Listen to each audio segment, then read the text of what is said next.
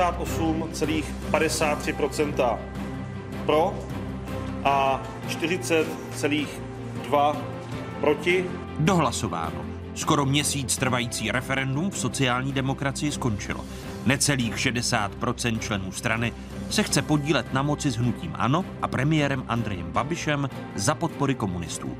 Jaká vznikne vláda? Diskuze předsedy KSČM Vojtěcha Filipa, předsedy starostů Petra Gazdíka a dalších hostů. To prostě není způsob, jak financovat práci spolustraníků. A tahle ta praxe je tady dlouhodobá. Trafiky v dozorčích radách se osvědčily. Byla by škoda je rušit, takže vládní návrh zákona o obsazování rad je měkký a bezzubý, říkají Piráti. Navrhli svoji verzi s přísnějšími pravidly, mimo jiné s výběrovými řízeními. Návrh Pirátů takřka jistě neprojde. Jak ceným platidlem jsou v politice trafiky? I o tom v první části otázek. Peut-être que ça est égal au président américain aujourd'hui d'être isolé, mais nous, ça nous est aussi égal d'être à 6. Spojené státy versus spojenci. Americký prezident Donald Trump si na sítích vyměnil invektivy s francouzským prezidentem a kanadským premiérem. Pak vzkázal, že by se měla obnovit G8. Ke G7 by se tak mohlo opět připojit Rusko, které ostatní státy vyloučily po anexi Krymu a nakonec se Donald Trump sešel i se severokorejským diktátorem. V jaké kondici jsou euroatlantické vztahy? O tom v diskuzi europoslanců Jana Zahradila, Petra Ješka a Miroslava Pocheho. Témata, o kterých se po dnešních otázkách začne mluvit s nadhledem a v souvislostech. Hezké nedělní poledne vám všem, divákům jedničky i zpravodajské 24 České televize. Dva, tři nebo dokonce čtyři Kolik partnerů má v současnosti pro vyjednávání o vládě Andrej Babiš jako premiér, který se stavuje svůj druhý kabinet?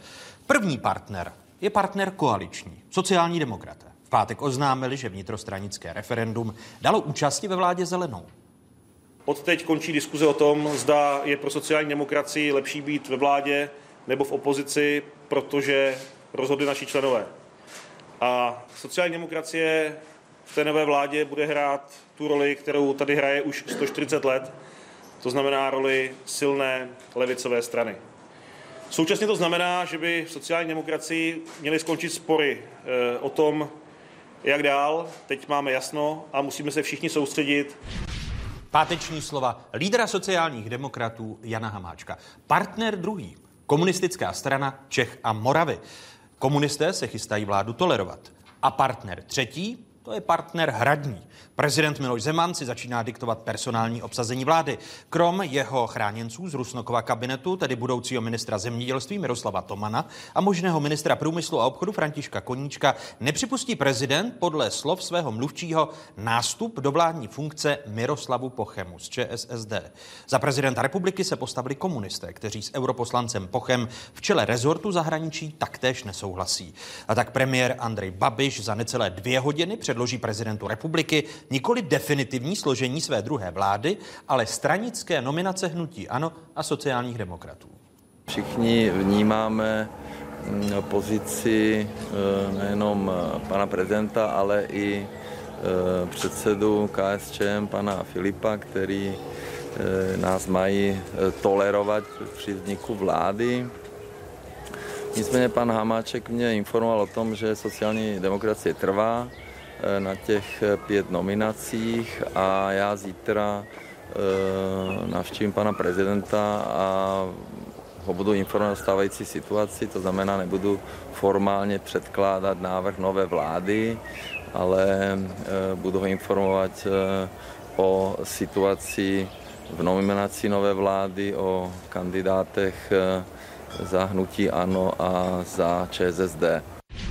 Sobotní slova dezignovaného premiéra Andreje Babiše, kterého za několik desítek minut eh, čeká setkání s prezidentem republiky. Dodejme, že Jan Hamáček naznačuje, že sociální demokraté od nominace Miroslava Pocheho neustoupí a že je velmi pravděpodobné, že v takovém případě by padl eh, ten plán menšinové vlády, hnutí ANO a sociálních demokratů, eh, kterou by tolerovali komunisté. Prvními hosty dnešních otázek jsou místo předseda poslanecké sněmovny, předseda KSČM Vojtěch Filip. Vítejte, hezké nedělní poledne, přeji, pane předsedo. Hezké nedělní poledne vámi divákům. A vítám i předsedu starostu a nezávislých Petra Gazdíka. Hezký dobrý den i vám. Hezké poledne. A za pár okamžiků se k nám připojí, nebo už s námi je ve spojení i předseda sociálních demokratů Jan Hamáček, kterému tímto přeji také hezké nedělní poledne. Vítejte, pane předsedo, v otázkách. Dobrý den. Začněme u Vojtěcha Filipa, protože komunisté jsou důležití pro toleranci eh, vlády Andreje Babiše. Pane předsedo, tušíte po tom všem, po těch zmacích, které nás provázejí od pátečního odpoledne, jakou vládu vůbec budete tolerovat? Tak eh, zatím netuším, protože žádnou konzultaci eh, s Andrejem Babišem jsem neměl od jeho čtvrteční návštěvy na hradě. Eh, a eh, také on zatím nezveřejnil jména ministrů. Eh, u sociální demokracie jména těch, kteří byli nominováni, známe. My jsme se už v Dubnu vyjádřili proti nominaci pana Pocheho a máme proto dobré důvody.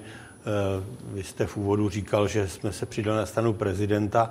Eh, to je názor naší členské základny, protože eh, my jsme ale říkali od začátku, eh, v tom druhém kroku, když bylo evidentní, že ostatní politické strany nemají v úmyslu respektovat výsledky voleb, že chceme, aby tam bylo sedm programových bodů a že chceme, aby ty nominace byly pro lidi, kteří budou důvěryhodní a budou tedy schopni eh, naplnit ten mandát, eh, toho mm, ústavní mandát ministra vlády České republiky. Když s dovolením vstoupím do vaší řeči, mezi těmi sedmi programovými body, ale není právo veta v personálích. A... Chápu to správně, že Miroslav Poche je pro vás takovou překážkou, že vládu, v níž by seděl Miroslav Poche, byste netolerovali? Ano, to jsme řekli e, panu Hamáčkovi už předtím, než bylo spuštěno referendum. Eh, mám na to mimo jiné tedy nejméně dva svědky, a to je Andrej Babiš a Pavel Kováčik, protože jsme byli u Jana Hamáčka v kanceláři a řekli jsme to. Eh, Promiňte, ale proč to vylézá na povrch až teď, po referendu? Není to tak, že jste čekali vy, Andrej Babiš i prezident republiky, aby teď jste začali spochybňovat? Tak já nevím, eh, jak to myslíte s tím vylézat, protože samozřejmě jedna věc je realita toho politického života, druhá věc je jeho mediální obraz, ale my jsme to opravdu říkali eh, velmi, velmi razantně a dopředu, eh, protože pro naše voliče, ale pro řadu jiných občanů České republiky je pan Poche docela nedůvěryhodná osoba. A teď nebudu vzpomínat na jeho působení v, v politice pražské, to je jiná kapitola. Mně jde o to, jak se chová eh, v Evropském parlamentu a samozřejmě v naší členské základně jsou zakotveny dvě věci eh, a to je jeho hlasování o finančních sankcích, když nebudeme přijímat migranty. To samozřejmě proběhlo v internetových médiích často a to poznamenalo názor na našich voličů. To těch 12 našich europoslanců, kteří se zachovali, to je známý seznam, říká se jim seznam zrádců, mimo jiné, tedy v těch internetových médiích. A to bylo jedno hlasování a potom druhá věc je, že ta důvěryhodnost je také o tom, jak se zachováme, když ten sestav těch evropských poslanců za sociální demokracii hlasuje odlišně od poslanců sociální demokracie v českém parlamentu. A to je samozřejmě otázka důvěryhodnosti. A tady sociální demokracie, když jsme vybavovali mandátem eh, pana premiéra Andreje Babiše v, te, v tu chvíli v demisi a věděli jsme, že jede na vážné jednání Evropské rady, kde se jedná o Dublinu 4, takže potřebuje mandát, aby to nikdo nevyčítal, že je v demisi a za to tam eh, vystupuje. Jinými slovy, od počátku vyjednávání sociální demokracie a Jan Hamáček ví, že sociální demokraté a hnutí ANO se nemohnou, nemohou spolehnout na toleranci KSČM vlády, pokud v ní bude Miroslav Poche. Ano. Vědí to od počátku. To je, to je realita. A proč jste to veřejně neříkali? Ale Protože to říkali veřejně, jako já jsem eh, to... No vy jste měl výhrady eh, k různým ministrům, počínaje ministrem průmyslu a obchodu, Já bych- Winnerem za hnutí ANO. Ano, tak to bylo, to bylo ve Vojtěch chvíli, kdy... Adam To bylo ve chvíli, kdy on řekl, že bude podepisovat dodatek k memorandu a já jsem vysvětloval, že dodatek k nulitnímu dokumentu nelze, eh, nelze udělat, protože potom bychom eh, se bavili o tom, jestli je vůbec nulitní. A za nulitního prohlásila celá poslanecká sněmovna, byť minulého volebního období, eh, protože to bylo hlasování velmi silné. A mm, Miroslav Kalousek říkal, že to, že to je věc jenom do voleb a ono se ukazuje, že to je věc i po volbách, protože ochrana přírodního bohatství je podle mého soudu dlouhodobá záležitost. A e, takže e, jsme si vysvětlili ty věci a, a e, myslím si, že v tomhle, o, v této věci pan Hiner jasně pochopil, že nebude žádný dodatek podepisovat. Jediné jméno tedy, které brání vaší toleranci vlády, my známe, je my Miroslav známe Poche. eh, eh, ty ta jména od sociální demokracie a my jsme z těch pěti jmen řekli, že prostě pro nás, pro naše voliče, já také musím odpovídat se vlastním voličům a já mám před sebou zásadní jednání ústředního výboru naší strany 36. A eh, čili jestliže je- mám schválený postup vyjednávacího týmu a součástí toho, vyjednávat, eh, toho té mé zprávy vyjednávacího týmu vůči výkonnému výboru a ústřednímu výboru strany bylo, že my jsme jasně dopředu deklarovali, mohu si vzpomenout například na své vystoupení po sjezdu, kde se mě ptali na to, jestli eh, sjezd schválil eh, ten postup a my jsme řekli ano, řekli jsme a tam jsem mimo jiné v tom rozhovoru pro česká média jsem pana Miroslava Pocheho jmenoval. Musím říct, že eh, eh, mě oslovila řada sociálních demokratů, eh, abych se setkal s Miroslavem Pochem. Já jsem potom vzkázal, že budu 10. v Lidicích. Pan Miroslav Poche tam přijel a já jsem mu řekl úplně jasně na rovinu to stanovisko, vlastně ještě předtím, než bylo vyhlášeno ten výsledek toho referenda. Není pravda, není pravda, že jsme to neříkali dopředu. Je. Eh, obracím se na Jana Hamáčka. Pane předsedo, jak je možné, že tedy trváte na jménu Miroslava Pocheho, když od počátku vyjednávání s KSČM podle slov Vojtěcha Filipa eh, zaznělo veto KSČM, eh, personální veto týkající se Miroslava Pocheho? Eh, Dobrý den ještě jednou. Eh, Pane redaktore, já, nevěři, já nevěřím svým uším.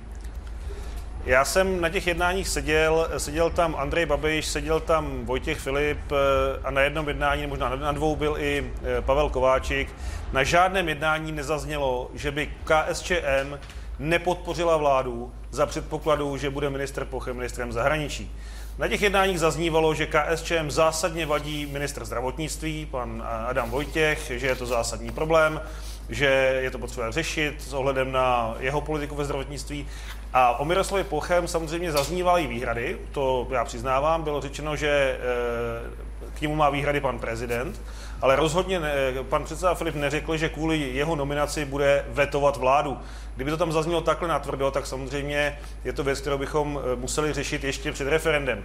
Eh, Není asi náhodou, že eh, najednou výhrady k panu ministrovi zdravotnictví zmizely a objevila se tady výhrada vůči Miroslavu Pochemu a takto tvrdě formulovaná. Chcete tím, promiňte, chcete tím říci, nějaké, že, že jeho- Vojtěch Filip teď nemluví pravdu? Vojtěch, já eh, jsem ochoten eh, eh, říci, že Vojtěch Filip mi nikdy neřekl, že KSČM nepodpoří vládu, pokud ní bude Miroslav Poche. To jsem od něj neslyšel. Pane předsedo Filipe? Já jsem řekl, a docela na rovinu, že Miroslav Poche je překážkou pro eh, KSČM. Já jsem neřekl, že eh, nepodpoříme vládu, protože jsem neznal to složení. A to složení, za to složení odpovídá předseda vlády a prezident republiky, předseda vlády navrhuje a prezident republiky jmenuje. A v tomhle eh, ohledu já neznám, a říkám to znovu, že neznám obsah koaliční dohody mezi sociální demokracií a hnutím ANO, ani mě to svým způsobem nezajímá, protože my budeme tolerovat Tak ona takovou je- vládu. A eh, jako já, m, pane předsedo, nechte mi domluvit. Eh, Já jedno, jednoznačným eh, způsobem říkám, že mě, eh, já jsem to řekl na rovinu, že to je člověk nedůvěryhodný a že důvěryhodné eh, lidi tam nechceme. A pan premiér eh, Babiš i pan prezident republiky eh, řekli, eh, že pan Poche tam nebude. A vy jste mě požádal, abych se s Miroslavem Pochem sešel, vy jste mě požádal, abych se pokusil zorganizovat jeho schůzku na hradě. Já jsem to udělal v těch lidicích. A Miroslav Poche místo toho, aby myslel na potřeby sociální demokracie, jasně preferuje sám sebe jako ministra, nikoli v zájmy sociální demokracie, protože tohle ví.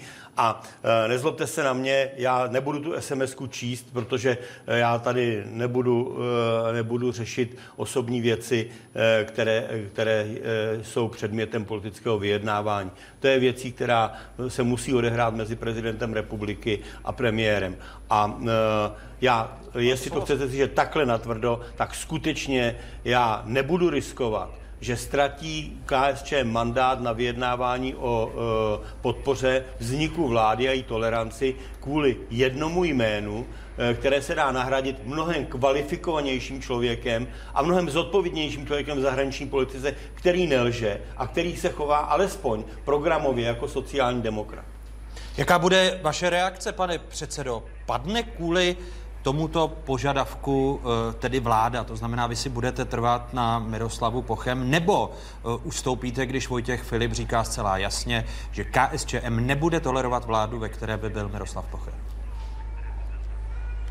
Tak to je pro mě nová informace, že to pan předseda Filip staví takto natvrdo, takže samozřejmě my se k eh, tomu budeme muset nějak postavit, ale já za sociální demokracii říkám, že my jsme se chovali předvídatelně. My jsme splnili všechno, co se od nás očekávalo, to znamená, my jsme předem dali naše kandidáty na jednotlivá ministerstva, prošli jsme referendem, eh, kdy ti lidé věděli o tom, o jakých jménech hlasují, takže sociální demokracie má splněno. Já souhlasím s tím, že otázka formování vlády je eh, otázkou pana premiéra, který potom předloží eh, panu prezidentovi nějaký seznam ministrů. A za sociální demokracii říkám, že tak, jak jsme to řekli před referendem, tak i po referendu máme pět men, která jsme předložili. Jsme připraveni, pokud dojde k nějaké eh, komplikaci, která se tady evidentně rýsuje, o těch věcech jednat. Nicméně je to role pana prez, premiéra, který s tím jde za panem prezidentem. Já jsem včera panu eh, premiérovi dal pět men sociální demokracie. Eh, Jste ochoten přemluvit Miroslava Pocheho, ať eh, na své nominaci netrvá, eh, jak vyzval v sobotu Andrej Babiš, aby vznikla menšinová vláda sociálních demokratů a hnutí ANO a aby, jak slyšíme teď v otázkách, mohli tolerovat komunisté?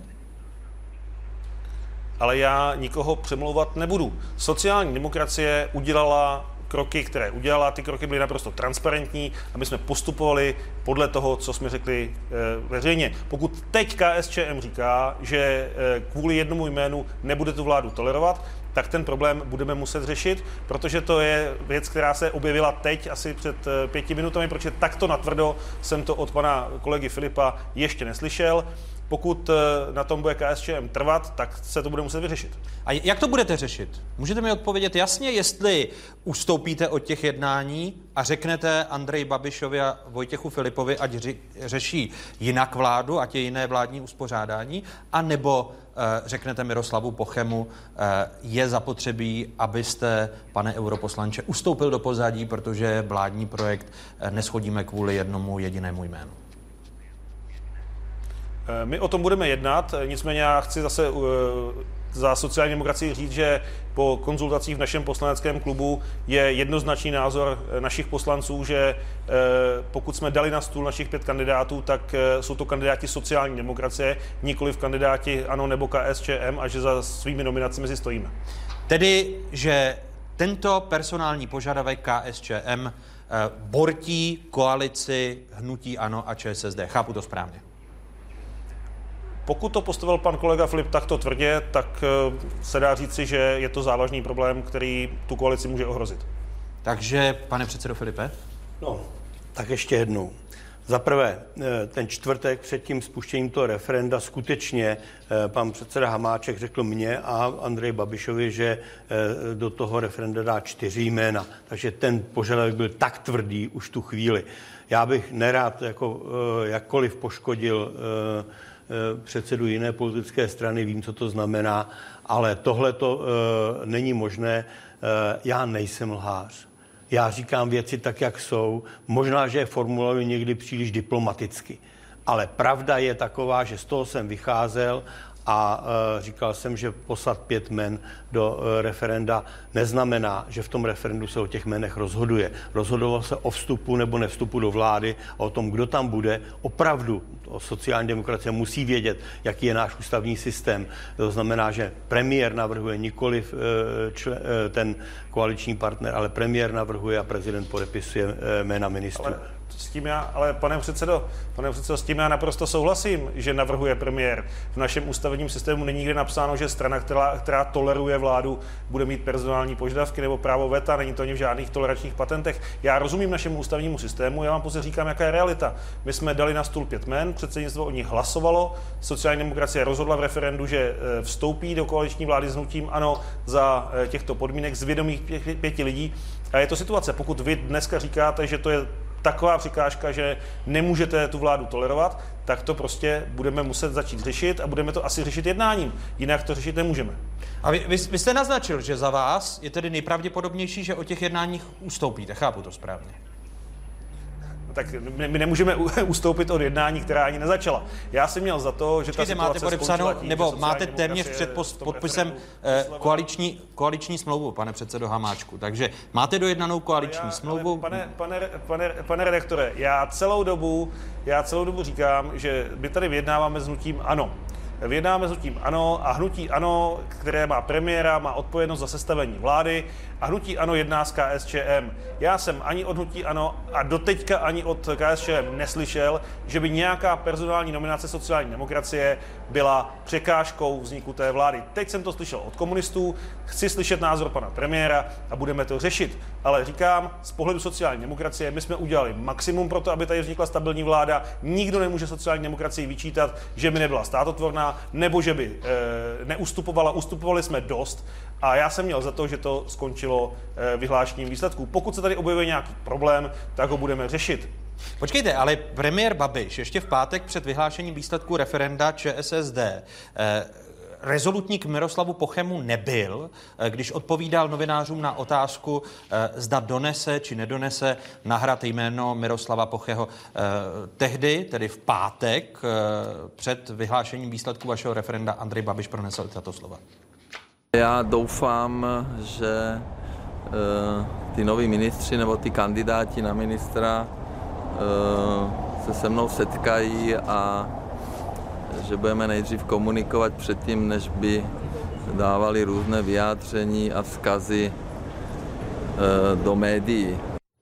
Pak tedy po pátku v sobotním rozhovoru pro právo Andrej Babiš řekl, že prezidentu republiky jméno Miroslava Pocheho neponese.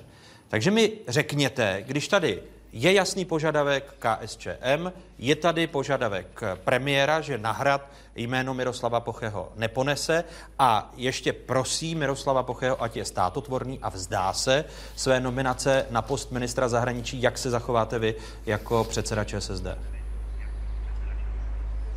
Ale to už jsem několikrát řekl. Já očekávám, že pan premiér dnes panu prezidentovi předá pět nominantů sociální demokracie, že těch pět nominantů sociální demokracie se s panem prezidentem sejde a e, pokud jsou nějaké spory nebo rozpory nebo nejasnosti, tak je šance, aby se vyjasnili.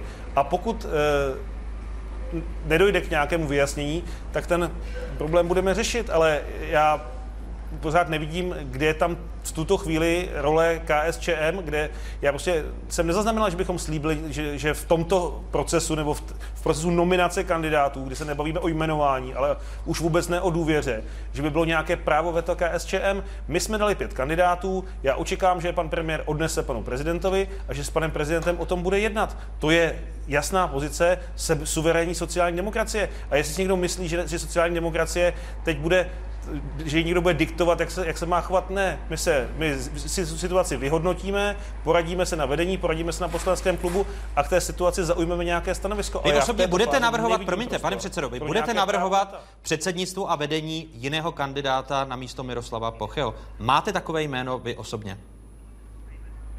Já teď nebudu navrhovat nic. Já počkám, jak dopadne jednání s panem prezidentem a počkám, jak se ta situace vyvine v následujícím týdnu. Pokud se to zkomplikuje, tak to budeme řešit. Budeme to řešit jak na vedení strany, tak na e, poslaneckém klubu. Vy jste chtěl reagovat, pane předsedo Filipe, a pak Petr Gazdí, který pečlivě z opoziční lavice naslouchá už. Nestačíte se divit, pane, pane předsedo. Vy jste nepočítal s takovou komplikací? Po... S takovým neumětelstvím se přiznám, že jsem nepočítal. Eh, kdo je za to neumětelství odpovědný? Eh, já myslím, že všichni pánové kolektivně, především ale Andrej Babiš a prezident republiky, kteří tu, tuto zemi a její nestabilitu či nestabilitu eh, dávají jako rukojmí svých momentálních výroků, nebo možná je za tím něco jiného, ale to doposud národ neví. Počkejte, neumětelství, když to souvisí s nominací ČSSD, tak eh, to neumětelství proč podsouváte Andrej Babišovi a Miloši Zemanovi? My jsme tady jasně slyšeli, Andrej Babiš říkal, že uh, musí spolu komunikovat, dnes už zase říkal, že se s panem Pochem ani nesejde, že není o čem mluvit. Jeden den tvrdí, uh, že si nemají posílat vzkazy do médií, druhý den ráno sám pošle vzkaz přes, přes právo sociální demokracii. Nesouhlasím také s jednou věcí, co říkal tady pan kolega Filip. Eh, za ty nominace skutečně neodpovídá prezident, pane kolego. Eh, prezident... Já jsem řekl premiér a eh, prezident podepisuje. Prezi, premiér podepisuje, ale... Pre, prezident podepisuje. Prezident podepisuje, ale Eh, prezident republiky je návrhem předsedy vlády vázán. Vy jako právník to moc dobře víte. Eh, pouze, že by v případě nesplňoval některé zásadní podmínky, například pokud by byl ve střetu zájmu ten člověk, nebo představoval bezpečnostní riziko, nebo byl například agent cizí mocnosti, nebo byl analfabet, eh, tak v takovém případě by to prezident mohl zvažovat. Myslím, že nic z tohoto pan Poche rozhodně není. A je to čistě teď na premiérovi, a proto jsem použil to slovo neumí umětelství, protože my si teď vlastně ujasňujeme, jestli jsme ještě parlamentní demokracie, nebo už jsme nějakým poloprezidentským systémem a už jsme tu měli různé premiéry. Premiéry silnější nebo slabší. Ale jestli tomuto Andrej Babiš ustoupí, tak bude suverénně nejslabším premiérem, jakého Česká republika měla. Víte, eh, já vám něco odpovím. Já dobře znám ústavní systém. A eh, to, co se odehrává teď, je právě důsledek nepolitické politiky. Kdyby politické strany eh, měly eh, to oprávnění, které jim dává ústava České republiky, tak by samozřejmě eh, i to chování vůči jednotlivcům bylo jiné. Ale tady se rozmohlo, že věci, které se mají projednávat ještě předtím, než opustí ty sekretariáty politických stran, se projednávají způsobem, který je neadekvátní situaci. Tak, Můžete být konkrétnější, pane předsedo, ztratil jsem se v tom. Ne, jako tady útok na, na prezidenta republiky je, je zcela nesmyslný. Eh, víte, eh, kolikrát se dohadovalo například jména ministrů u prezidenta Havla nebo u prezidenta Klauze, stejně jako u prezidenta Miloše Zemana. Prostě tohle je věcí eh, těch dohod a my tady říkáme záležitosti, které se týkají našich osobních rozhovorů, které mají vést k tomu, že ta země bude mít stabilní vládu po více než sedmi měsících od voleb. A e, já jsem musel říct, že e, pan Hamáček e, řekl mě a Andrej Babišovi, že tam pana Pocheho ponese. Jinak bych to neřekl. Počkejte, ale, ale, ale Jan Hamáček já, tvrdí, zas, že ne, nic takového neřekl. Ale řekl, řekl, protože jsme u toho seděli a Andrej Babiš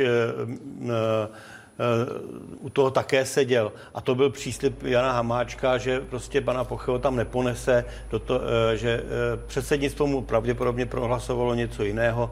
To je záležitost vnitrostranická a my jsme, my jsme to říkali od začátku. Prostě tohle je záležitost... prezidenta republiky svedete na kolegu Hamáčka. Ne, ne, ne, ne, ne, ne. Jako, podívejte se, ty důvody, pro které, eh, pro které eh, ne, prezident nejmenuje, vy jste některé z nich vyjmenoval, ale jestliže mezi občany České republiky koluje seznam 12 europoslanců, kteří klidně hlasují pro to, aby se na Českou republiku uvalily finanční sankce, že nebude přijímat migranty, tak se na mě nezlobte, tak ty lidé nemají v takového člověka v důvěru, protože ne, eh, ne, nebaví se o jeho slovech v nějakém rozhovoru, jestli z roku 14 nebo 15 nebo z letošního roku. Baví se o jeho konkrétním činu o jeho konkrétním činu, za který odpovídá jako poslanec České republiky v Evropském parlamentu. A on se postavil proti České republice. To je ten důvod, pro který my nechceme Miroslava Pocheho. Eh, ještě tady eh, jedna věc na, na Jana Hamáčka. Pane, pane předsedo, vy jste se, pokud se nemýlím v minulosti, eh, když začala vyjednávání o menšinové vládě hnutí ANO a sociální demokracie, za tolerance KSČM, tak jste se potkali ve třech. Andrej Babiš před měsícem, když se podíváme do archivu a připomeneme si ta slova, tak tvrdil, že KSČM nebude mít na vládu výraznější vliv, včetně personálí. Tady jsou Babišova slova. Komunisti nemají, nemají na, na vládu žádný vliv. Komunisti umožní vznik naší vlády na základě některých programových e, cílů, které jsou i podobné e, ČSSD. To jsou měsíc stará slova Andreje Babiše. Když jste seděli tedy ve třech, eh, o čem jste se bavili, když Vojtěch Filip jasně řekl své stanovisko a opakoval to tady teď několikrát, opírá to i o seznam europoslanců, kteří podle eh, interpretace jeho i, i voličů KSČM a spolustraníků zradili Českou republiku. Tak eh, jak jste si hned na začátku vykolíkovali to hřiště, že teď se dozvídáme po vašem referendu, že je jedno jméno překážkou tolerance vlády KSČM, vlády, kterou máte tvořit s hnutím ANO? Pane redaktore, k tomu argumentu o vlastně zradě, to je naprosto zástupný problém. To je, já dokonce si trochu, že to je nesmysl a naprosto účelová věc, kterou někdo vytáhl. Jednalo se o jakési nezávazné doporučení Evropské komisi v době, kdy, kdy eh, ve středozemním moři tonuli lidé a ten Europarlament na to reagoval a doporučoval nějaké, nějaké, eh, nějaký postup. Mimochodem, kolegu Pochyho tam máte za chvilku, on vám to určitě vysvětlí. Takže tohle je pro mě naprosto zástupný problém. Pokud se mě ptáte, o čem jsme se bavili, no sám jste tady pustil záznam pana premiéra, který řekl, že komunisté nebudou mít eh, personální vliv na vládu. Teď nám tady dávají personální veta, to si ať si udělají eh, diváci názor sami. A třetí věc, potom, co jsem slyšel od pana kolegy Filipa, já nebudu komentovat eh, jednání, kde jsme byli sami dva nebo všichni tři, protože by to asi k ničemu nevedlo. Já se snažím tyto věci nekomentovat a mám jistou důvěru i v ty partnery, kteří tam sedí. No, po tom, co dneska kolega Filip řekl, tak mohu jenom říct, že mě to mrzí. Pane předsedo Filipe. Ne, ne, já si myslím, že si dobře pamatuju ta jednání. A my jsme řekli, že opravdu KSČM nebude vstupovat do vlády, že nedá žádný personální návrh. A na druhou stranu jsme jasně řekli, že těm sedmi prioritám chceme, aby ten, kdo bude ministrem české vlády, byl důvěryhodný. A pro mě tohle není důvěryhodný člověk. Eh, když se podíváme na další jména, které ve vládě jsou nebo mohou se v ní ocitnout. Vy jste, pane předsedo Hamáčku, neprobírali včera s Andrejem Babišem, tedy konkrétní jména, ať už vaše nebo, nebo hnutí. Ano, chápu to správně, tu vaši schůzku včerejší a její výsledek. Eh, tak my jsme samozřejmě o některých jménech hovořili, ale že bychom probírali kompletní seznam, to nikoliv. Mluvili jste o obsazení rezortu průmyslu a obchodu?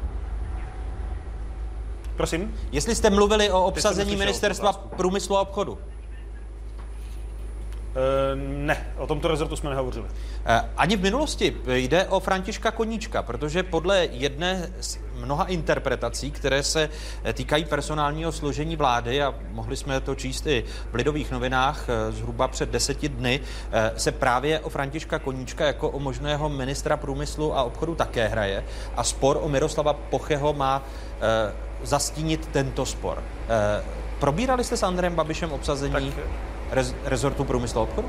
Ne, tak já jsem s Andrejem Babišem nehovořil o konkrétních jménech na konkrétní rezorty, protože prostě od začátku e, jsme fungovali v atmosféře, že e, si nebudeme ty vzájemně, vzájemně ty kandidáty kádrovat. Tak e, já jsem předložil pět jmén, e, pan předseda ANO předloží svoje plus dalších zahnutí ANO a e, já jsem možná žil v představě, možná naivně, že eh, nebude probíhat takováto diskuze. Tak pokud se hnutí ANO rozhodlo kádrovat eh, sociálně demokratické eh, kandidáty, tak já si počkám na to, s čím přijde kolega Babiš a řekneme názor sociální demokracie na jejich nominanty.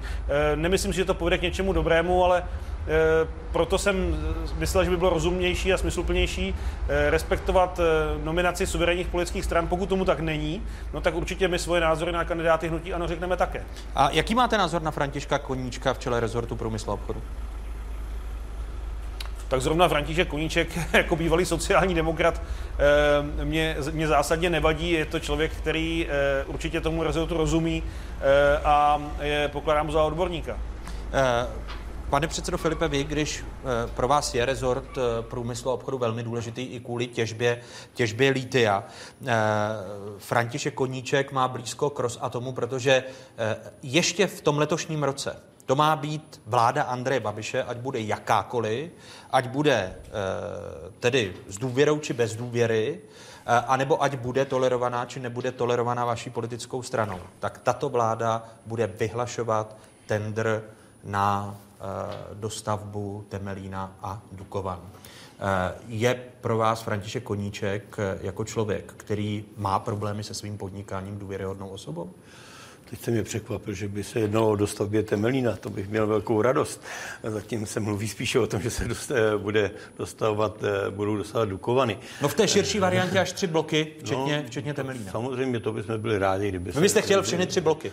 Kdyby se stav... No tak jako... Uh, upřímně, Teď myslím dva, upřímně, dva Dukovany upřímně řečeno, jeden, upřímně jeden řečeno, ne, my jsme chtěli dva Dukovany a dva Temelína, jako protože Temelín Tak vy byste chtěl dokonce čtyři bloky. Je, ten Temelín je koncipován na čtyři bloky, jako tam je na to i, i územní rezerva. Ale e, podívejte se, to je přesně o té důvěryhodnosti. Tak dobře, tak, e, teď, teď tlačí média na to, e, jaký je František Koníček. Jo?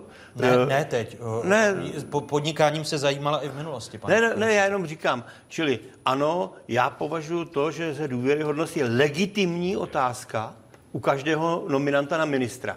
A jestli tedy budeme spochybňovat tyhle ty věci, tak můžeme a můžeme si na to říct.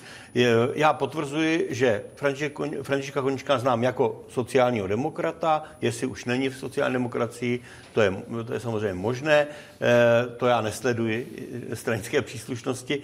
Eh, jako minister práce sociálních věcí jistě uspěl, to já nespochybňuji. Jako ministr průmyslu a obchodu neznám jeho koncepci, takže se nemohu k tomu úplně vyjádřit. Eh, ale jako odborník na energetiku určitě je. To, že, eh, to, že eh, pracuje s Rosatomem, může znamenat, může znamenat, že bude spochybňována jeho nestranost v případě výběrového řízení, což je vel, velká věc. Je to pro vás problém?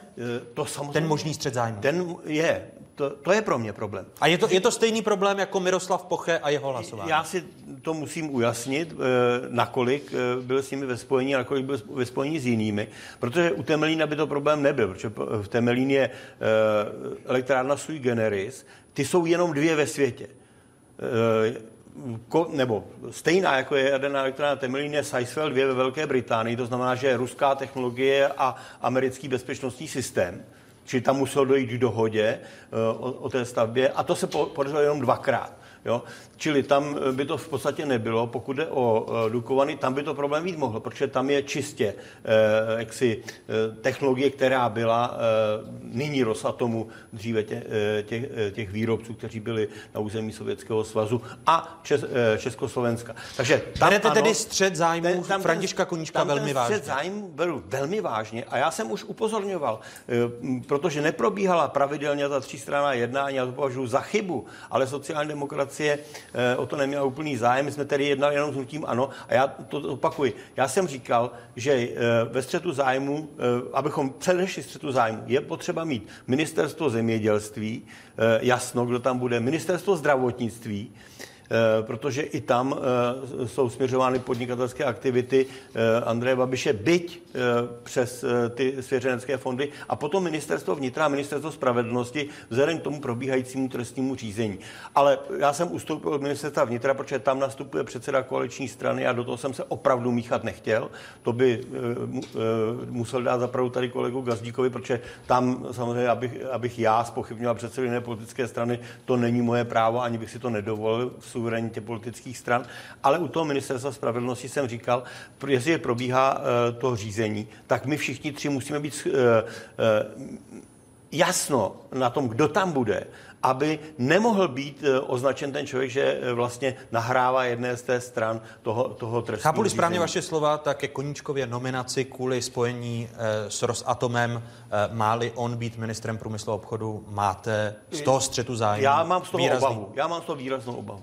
Pane předsedo? Já to velmi rád slyším od pana, pana předsedy Filipa, protože jeho strana má tradičně k Rusku blízko. Rád slyším, že pan Koníček prostě je ve střetu zájmu, je v obrovském střetu zájmu. V kulárech parlamentu už se už o té vládě mluví jako o vládě velké jaderné loupeže, eh, protože ta vláda skutečně bude muset eh, vypsat, vypsat minimálně, minimálně tender na Dukovany, tak, aby nedošlo k energetickému ohrožení České republiky v příštích letech.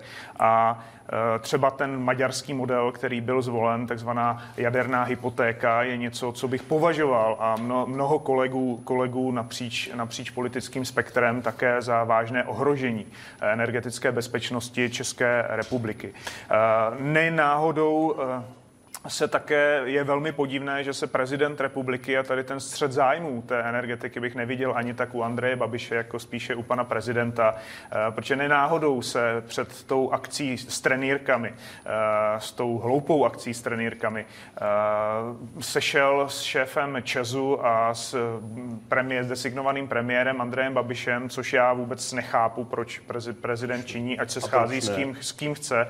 Nicméně v oblasti energetiky nemá prezident žádné faktické, faktické pravomoci.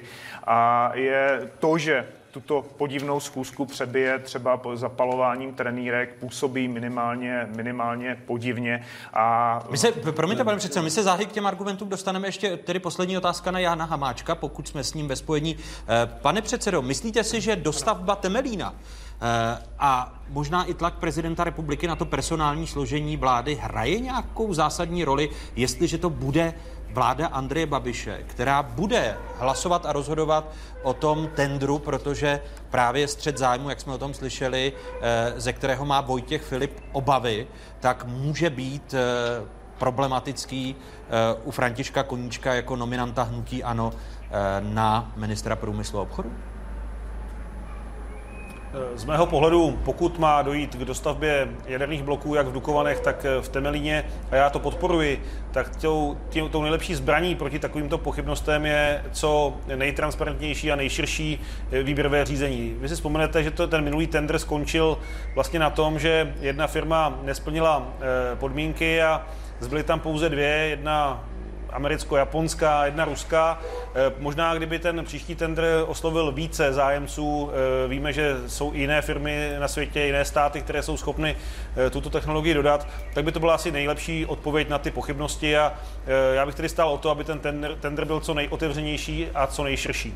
Má ten tender ale brát v potaz a podmínky toho tendru nějaké bezpečnostní riziko pro české pro Českou republiku, Eh, tedy má se hrát na nejlevnější, nejlevnější cenu. Tady pan předseda Gazdík mluví o té jaderné hypotéce v Maďarsku, anebo má mít stát právo říci, ne, my tady možná nebudeme chtít mít závislost na Rusku a nejlevnější nabídku případně odmítnout? No tak vy tady předjímáte, že nejlev, nejlevnější nabídku dá Rusko. Já bych to vůbec eh, neviděl tak jasně. Eh, Já, když se podíváme do světa, kdo a jak a za jaké ceny a v jaké kvalitě staví jaderné elektrárny, tak eh, určitě těch možností je více. Ale já bych rozhodně nešel cestou eh, 100% ceny, protože to se ukazuje i, i při daleko jednodušších zakázkách jako komplikace, že pak sice koupíme něco levného, ale ono to pak eh, nemusí vždycky fungovat. Takže já bych určitě stál o to, aby ta cena byla eh, zohledněna, aby byla zohledněna také kvalita, po- potom schopnost dodat tu, tu zakázku v, v reálném čase. No a samozřejmě ty bezpečnostní aspekty tam musí být také nějakým způsobem promítnuty. Takže by měly být v podmínkách toho tendru.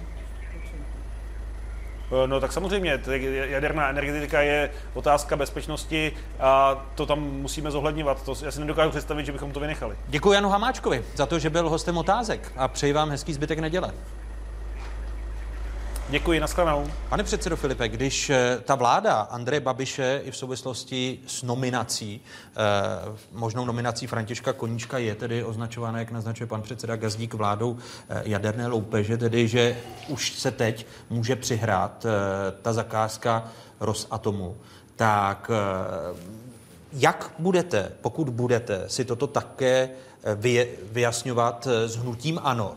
Protože to je asi daleko důležitější ekonomické rozhodnutí než povolování nějaké těžby, nebo je to na stejné úrovni, protože pokud to chápu správně, tak s tou dostavbou se hraje až o 300 miliard korun. Jde o třetinu státního rozpočtu České republiky. No, tak samozřejmě je to obrovská zakázka, o tom není pochyb. Souhlasím s tím, že to musí být otevřené výběrové řízení, kterém eh, cena nebude jediným kritériem. To bychom se asi všichni shodli bez rozdílu politických stran, že jenom cena tady nehraje roli. Na druhou stranu je fakt, že eh, ten, eh, to rozhodnutí musí být takové, že je, že je zaplatitelné. Jo, to znamená, že i ta cena bude hrát určitou roli, ale eh, jak řekl Jan Hamáček, a tady s tím zcela souhlasím, že tady eh, je řada výrobců, to už není těch pět tradičních výrobců, kteří byli kdysi ve světě a my jsme byli jedním z nich jako Československo, tak eh, samozřejmě těch podmínek bude víc. Pokud by se jednalo o Temelín, tak tam je komplikace spíše na straně Spojených států amerických než, než Ruské federace, protože my jsme se museli v roce, myslím, 2009 vrátit eh, k tomu jadernému palivu eh, z Ruské federace, protože to eh, potom, jak jsme nakupovali, nakupovali Westinghouse, tak to nešlo.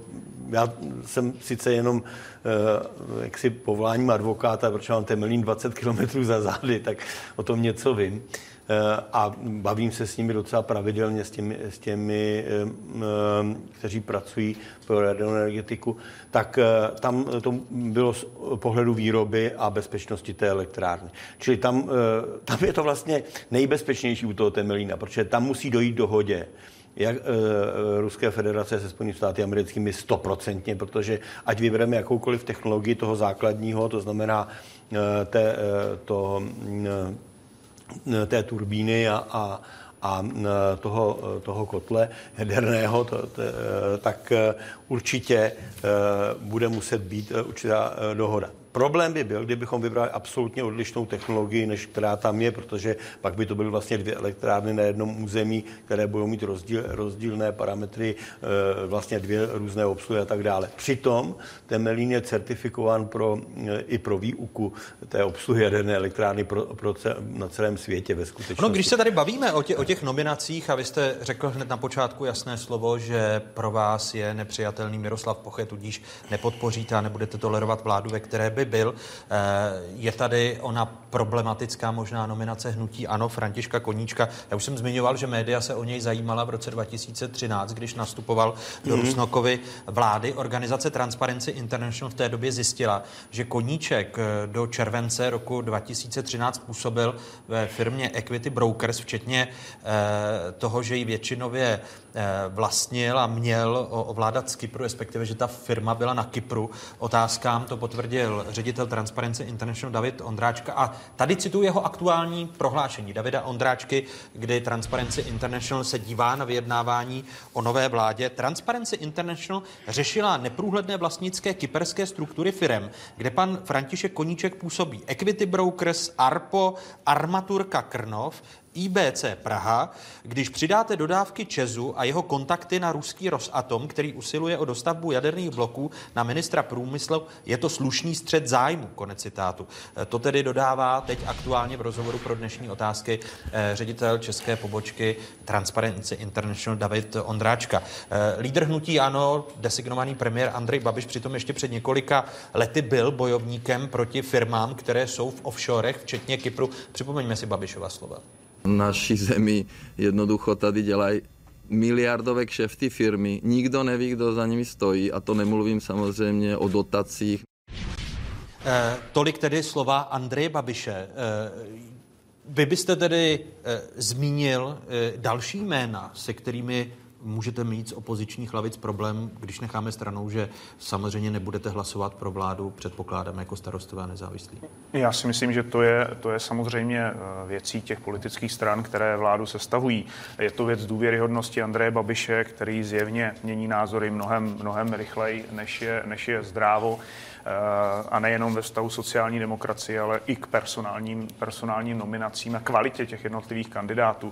Já věřím, že KSČM bude uplatňovat a vítám slova Vojtěcha Filipa, svoji kritiku i na, na pana Koníčka, protože skutečně Eh, ta vláda může být vládou velké, velké jaderné loupeže a myslím, že to jsou příliš vážné věci na to, co tady sledujeme v přímém předosu, to dohadování a to neumětelství, které teď vypadá eh, pro občany, kteří očekávají stabilitu, očekávají vládu, která bude mít důvěru. Eh, vyjednáváme o dalším plánovací obroví Evropské unie. Hmm. Evropa řeší, řeší zásadní věci, jako je, jako je budoucnost uprchlické krize, to, co se teď no. děje v Itálii jednoznačně dává ty věci do pohybu. A my se tady hádáme uh, o, o, o v podstatě nesmysly. Tady hraje eh, svoji hru, hru pan prezident. Andrej Babiš mění názory jako premiér a není bohužel tím pevným premiérem. A kdy myslíte, že tady budeme mít stabilní vládu, pane předsedo?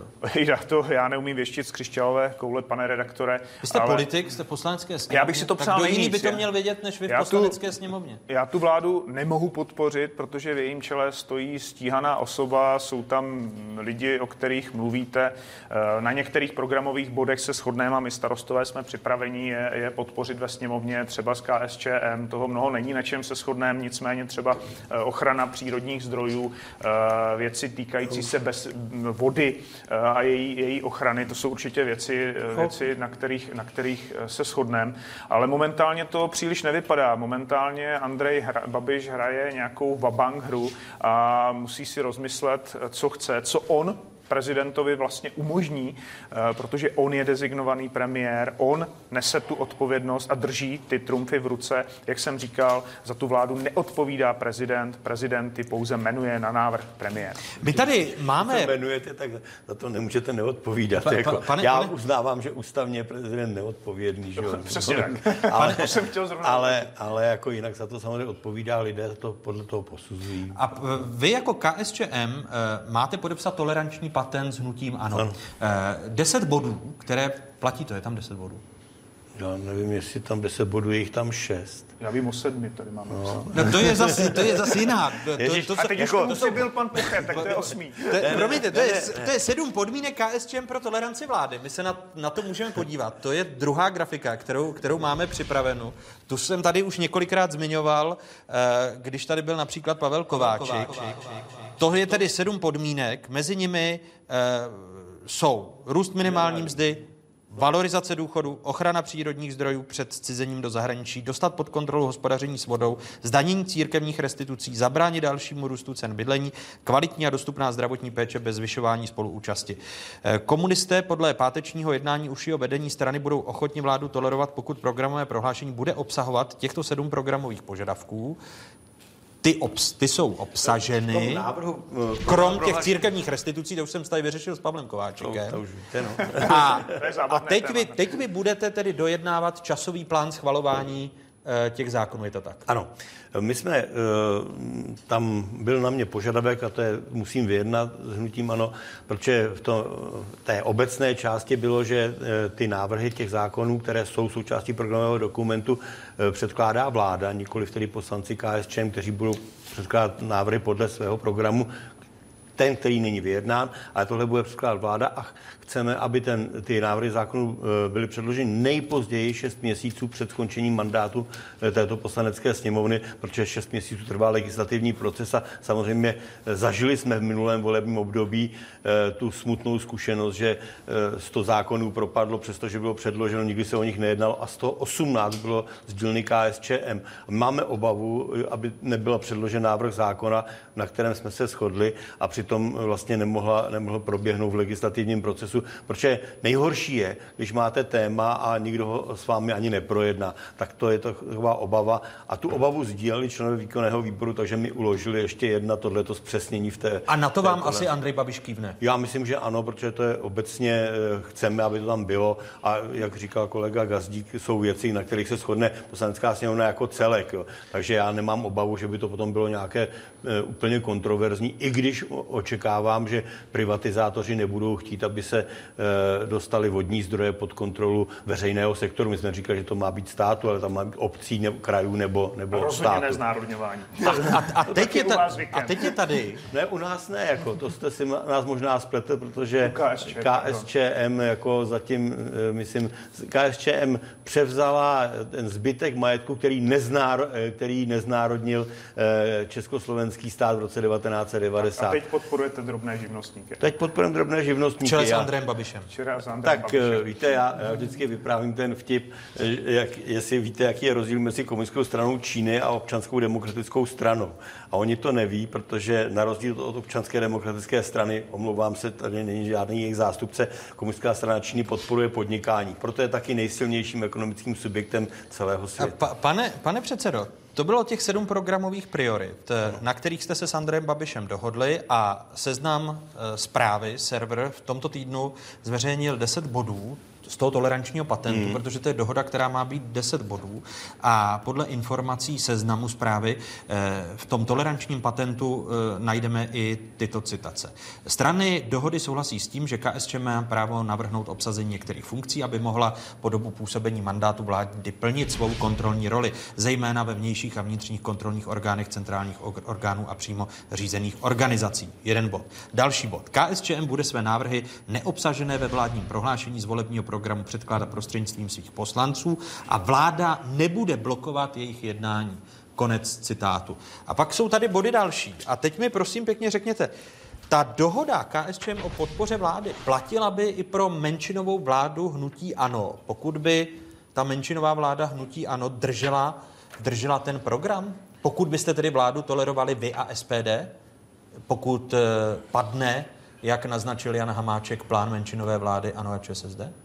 Tak o tom jsme nejednali, ale mm, platilo by to určitě, protože my chceme e, mít m, právo projednat ty naše návrhy zákonů a, a e, s- jsme rádi, že e, zatím můžeme vyjednávat a že jsme byli tedy součástí toho vyjednávání. Pokud- Takže to je takový univerzální toleranční to patent. je uh, otázka té tolerance té vlády, protože říkám, my se nemůžeme shodnout na daních. S Andrejem Babišem to asi každý uzná, že když máme uh, soustavu daňovou, kterou chceme změnit, eh, tak aby byla, mm, bylo progresivní zdanění, sice nedosahujeme eh, kvalitu té progrese, jako má třeba Japonsko, chtěli bychom, ale to v České republice není možné, ale e, tam se nedohodneme. Nedohodneme se na bezpečné zahraniční politice, čili nemůžeme do té e, vlády vstoupit, abychom nezradili své voliče. A na druhou stranu můžeme s tou vládou vyjednat to, co jste tady říkal, to znamená růst minimální mzdy, tak, abychom měli ekonomický nástroj na to, aby se vyrovnaly české mzdy se mzdama v Rakousku, v Německu a tedy v Evropské unii, když už tady máme evropské ceny. Samozřejmě zatím musí být ta valorizace důchodu, ochrana e, toho přírodního bohatství, to je logický, logický důsledek toho, čeho jsme svědky. Jestli to je OKD nebo e, jiné, jiné e, přírodní zdroje, například litium, o kterém jsme tady hovořili, ale samozřejmě Česká republika u té vody je to to nejzásadnější, protože z České republiky všechna voda odtéká. My jsme na, roz, na rozvodí třech moří a my potřebujeme, aby... No, to, to je, eh, rozvodí se tomu říká, jestli já správně si pamatuju z, eh, z vás školní let. Evropské úmoří. Eh, Ale eh, to znamená, že my jsme za to odpovědní. Takže to jsou věci, které jsou pro nás podstatné. A eh, to, že mm, nás to nezbavuje možnosti předkládat vlastní návrhy zákonů, je důležité. Eh, To, že eh, eh, nás eh, nám to neumožňuje jak si začít jednat o, eh, o tom, abychom jednali o no, vyslovení nedůvěry vládě. To je sice mm, pro nás omezení, které máme, ale na druhou stranu my nemáme 50 poslanců, abychom to vyvolali sami a eh, vidíme, že eh, ten eh, bývalý pravicový blok, teď My vám pomůžeme. si, si to může dávat dohromady například s Piráty, protože těch 40 poslanců by doplnili z jiných, z jiných politických stran, které... Pane předsedo, je pro vás jako opoziční stranu pro starosty a nezávislé podstatné, jestli půjde o menšinový kabinet sociálních demokratů a hnutí ANO tolerovaný KSČM, nebo o jednobarevnou vládu hnutí ANO tolerovanou KSČM a SPD? Tak předně, pro nás je to podstatné eh, z jedné věci a to je celkový obrak České republiky v zahraničí. Já jsem tady zmiňoval, že jednáme o příštím plánovacím obdobím Evropské unie a pokud ta vláda bude podporovaná extrémisty, my máme zprávy od našich europoslanců i od, od jaksi evropských struktur, že v takovém případě Česká republika bude tak trochu, trochu v izolaci a to, co bychom mohli vyjednat, prostě nevyjednáme. A to není úplně o malém, malém množství peněz. Eh, my jsme se snažili jako starostové, dělali jsme všechno pro to, aby tady nevznikla vláda s podporou extrémistů. Je evidentní, že, jak, že Andrej Babiš není schopen ustát tlak prezidenta republiky a směřuje k vládě podporované extrémisty a je jenom, je jenom na něm jestli to chce nebo to nechce. Eh, myslím, Když mluvíte že... o extremistech, mluvíte i o Vojtěchu Ano, ano, omlouvám se panu kolegovi, ale případě... komunistická strana je extremistickou tak, stranou v našem Pan kolega pravděpodobně v tom Bruselu ne, nebývá, protože tam samozřejmě komunistické strany jsou z řady zemí, vůbec nejsou... Uh... Určitě, to oni říkají, že proti, proti těm španělským nebo řeckým jsou čeští komunisté už dnes takový soft pragmatici, o kterých se svědčí ty nominace počkejte, počkejte, počkejte, počkejte. Jako, to bychom si museli, pane kolego, říct o tom, co to je extremismus. A jestli komunistická strana Čecha Moravy tím, že navrhuje jiný model fungování státu, jestli je extremistická. My jsme radikální levice, máme zásadní řešení. Já si jenom omlouvám, pane předsedo, protože musíme dětem pustit pohádku na jedničce. To Takže dokončíme de- debatu o extremismu, dokončíme až eh, opět... A já, já to odmítám, protože v tom případě musel za extremisty označit starosty. Protože, protože, uh, protože neříkají, o co jim ve skutečnosti jde. Tak, a ne, ne, se. Nezávislost uh, Přepněte si na spra- spravodajskou 24. Otázky pokračují za pár okamžiků a jedním z hostů bude muž, eh, na němž může padnout ta vláda, která ještě ani nevznikla, Miroslav Poche, ale další europoslanci. Řeč bude nejen o uprchlících a o kvótách, a také o budoucnosti Evropy, protože zdá se, že i v Německu ve vládě dochází k zásadním sporům, a to mezi ministrem vnitra Zehofrem a kancléřkou Angelou Merklovou. Našimi hosty budou europoslanci Miroslav Poche, Jan Zahradil, Petr Ježek. Přepněte si otázky, pokračují na ČT24 po stručných zprávách.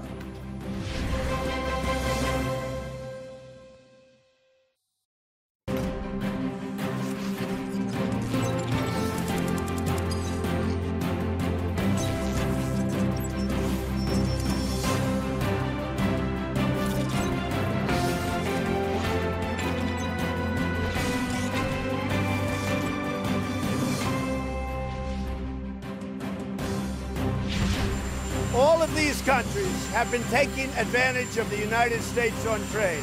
We'll straighten that out. Rozdělený svět se dále dělí. Spojené státy americké jsou vepři s někdejšími spojenci a nastavují přátelskou tvář Severní Koreji či Rusku. Přestalo už vymezení východ-západ platit? Nejen o starých a nových spojencích v diskuzi europoslanců Petra Ješka, Jana Zahradila a Miroslava Pocheho. Parallelgesellschaften der politische Islam und Radikalisierungstendenzen, die haben in unserem Land keinen Platz. Chránit evropské hranice, rozhodovat o tom, kdo zde bude žít, pomáhat migrantům v zemích, odkud přicházejí. Tak chce řešit uprchlickou krizi rakouský kancléř Sebastian Kurz.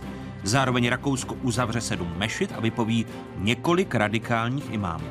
Pomůže Evropské unii nadcházející rakouské předsednictví? I o tom ve druhé části pořadu. Témata, o kterých se po dnešních otázkách začne mluvit s nadhledem a v souvislostech. Ještě jednou vám všem divákům z Pravodajské 24. České televize hezké nedělní odpoledne z observatoře Žižkovské televizní věže. Evropa Chybí bezpečnost a stabilita? Pokud takto klademe otázku, tak podle rakouského kancléře Sebastiana Kurce ano.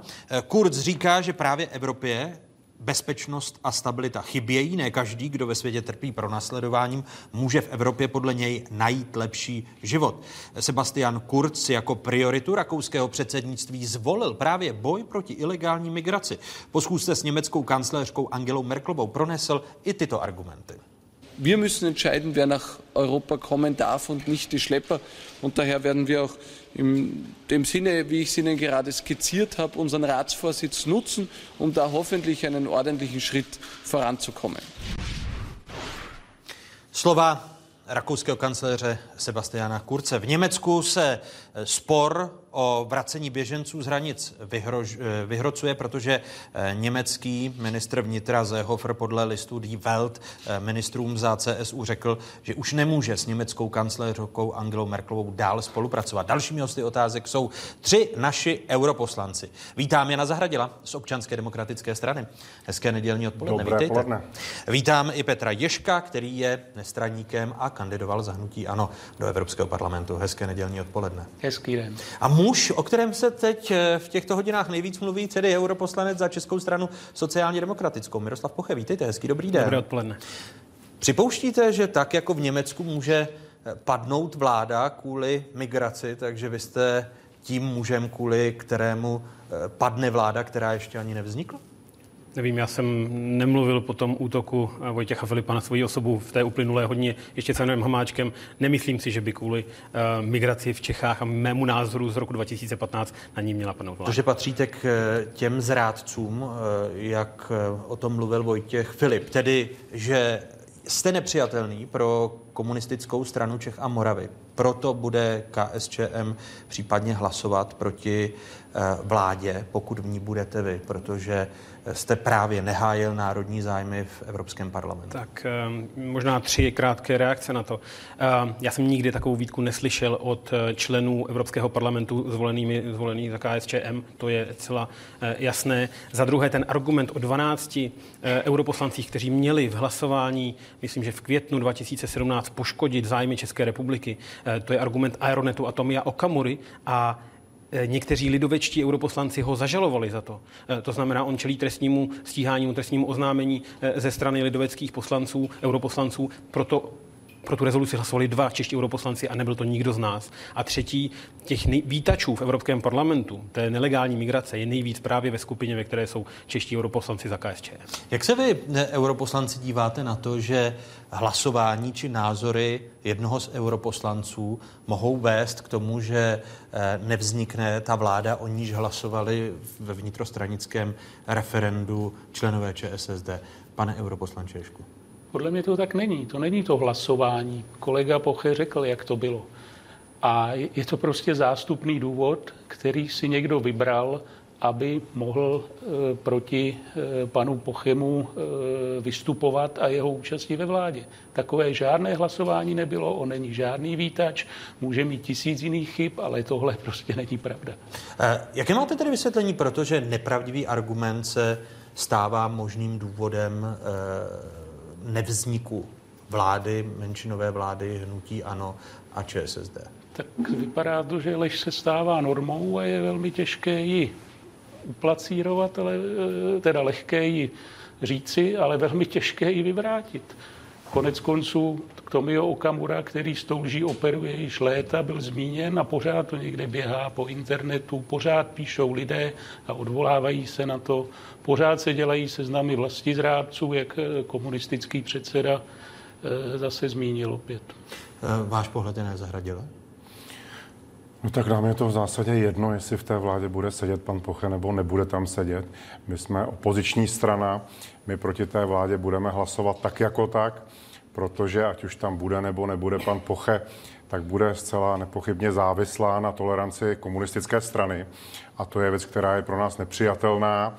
Eh, Andrej Babiš je pro nás také nepřijatelný v roli předsedy vlády z důvodů, které tady asi nemusím rozvádět. A eh, tady ty osobní hrátky a přetlačovaná s panem Babišem a s panem prezidentem, eh, to prostě sledujeme s určitým pobavením. Eh, Prostě sociální demokracie si naběhla eh, a teď neví, jak to řešit.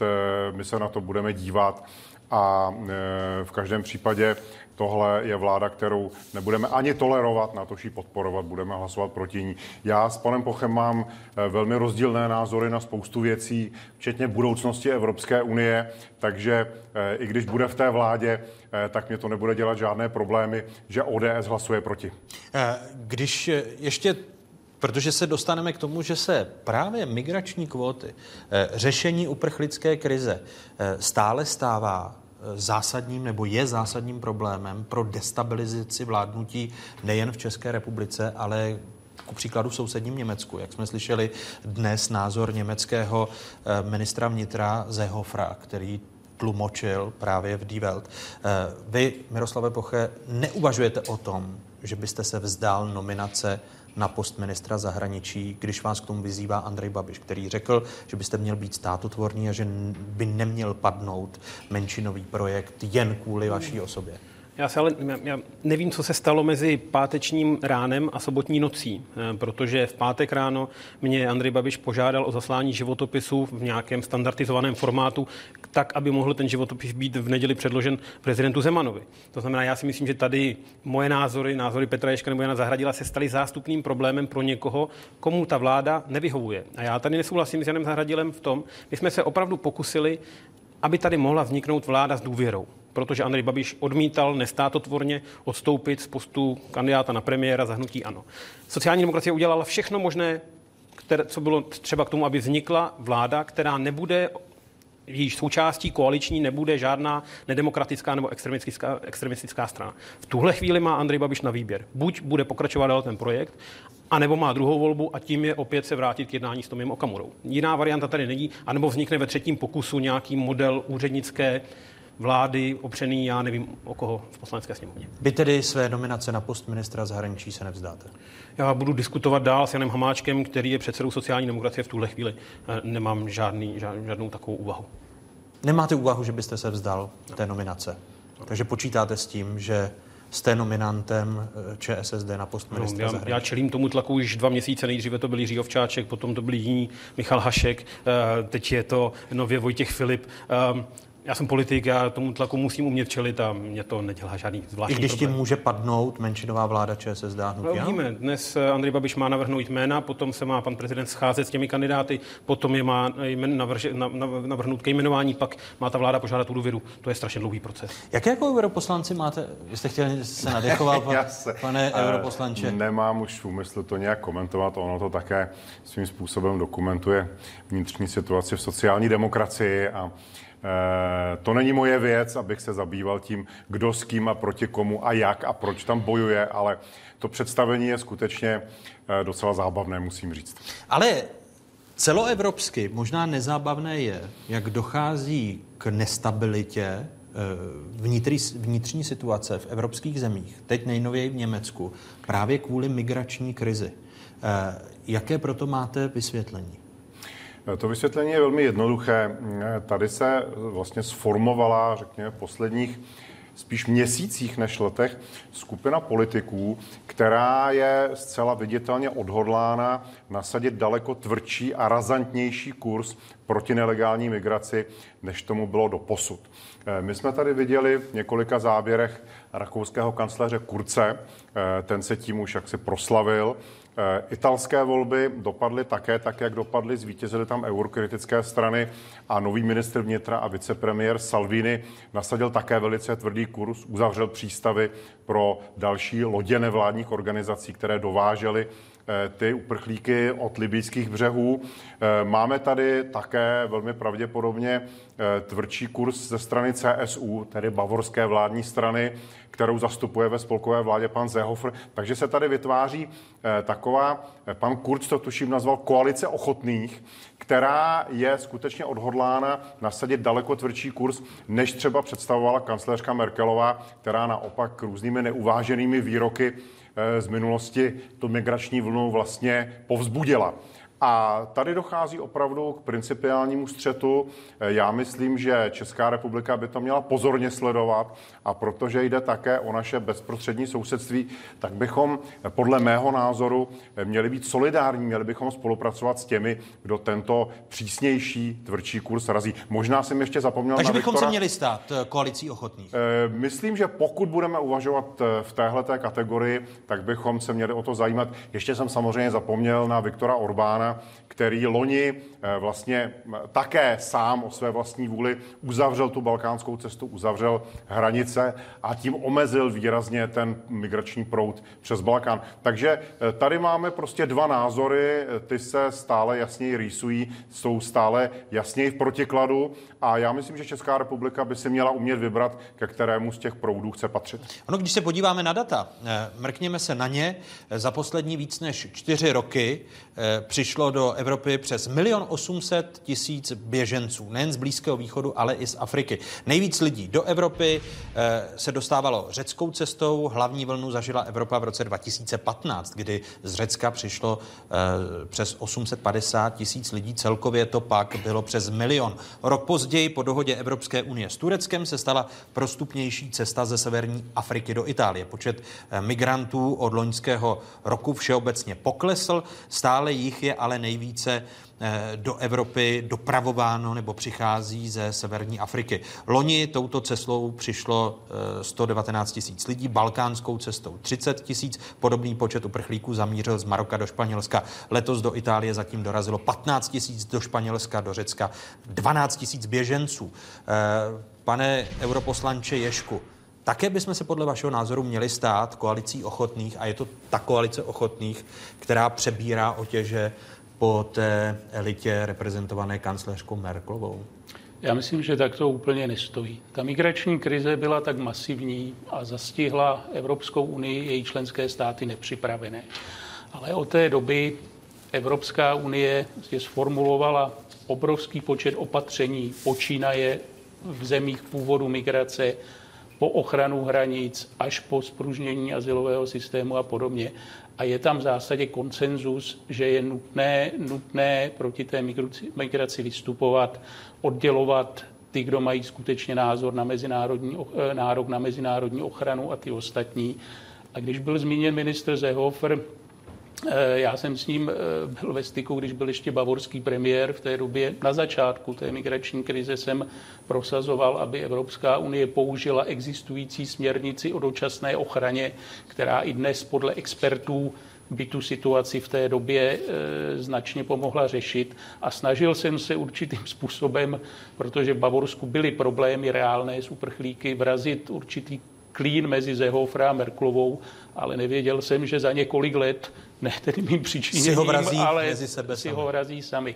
A když jste, zmínil, když jste zmínil to, že vlastně k eh, zastavení té migrační krize významně přispělo uzavření té turecké trasy, tak eh, tím architektem tohoto nápadu byl jistý, nebo je jistý Gerard Knaus eh, z Berlínského institutu pro evropskou stabilitu, a trvalo mu několik let, než tento nápad prosadil a je úspěšný. A má nyní i nápady na to, jak zastavit tu libijskou trasu, je to spružnění asilového systému na jihu a tak dále. A je to zase něco, s čím se mu snažím pomoci a prosazovat to na evropské úrovni. Eh, Vy souhlasíte s tím, co eh, chce právě spolkový ministr vnitra, už mnohokrát tady citovaný Horst eh, Seehofer, aby hned na německých hranicích byli vraceni zpátky běženci, kteří už byli registrováni v jiné zemi Evropské unie? tak je to v souladu s tím současným právním stavem, s tím Dublinem. Jenom protože ta vlna byla tak masivní a přinášela spoustu problémů i přeshraničních, tak v určité fázi Německo jakoby nedodržovalo, nevyžadovalo, aby e, to právo bylo takto uplatňováno a tolerovalo příchod i běženců, kteří již šli přes jinou bezpečnou zemi. Takže je to logický požadavek na německou kancelářku. Je logický, je otázka, jestli to musí být ze dne na den, jestli lze o tom jednat, jestli lze najít nějaký konsenzus, ale je to v podstatě potvrzení současného právního stavu. Miroslav Epoche, když se podíváte na tu koalici ochotných, jak říkal Jan Zahradil, eh, součástí jí by podle jeho názoru měla být Česká republika.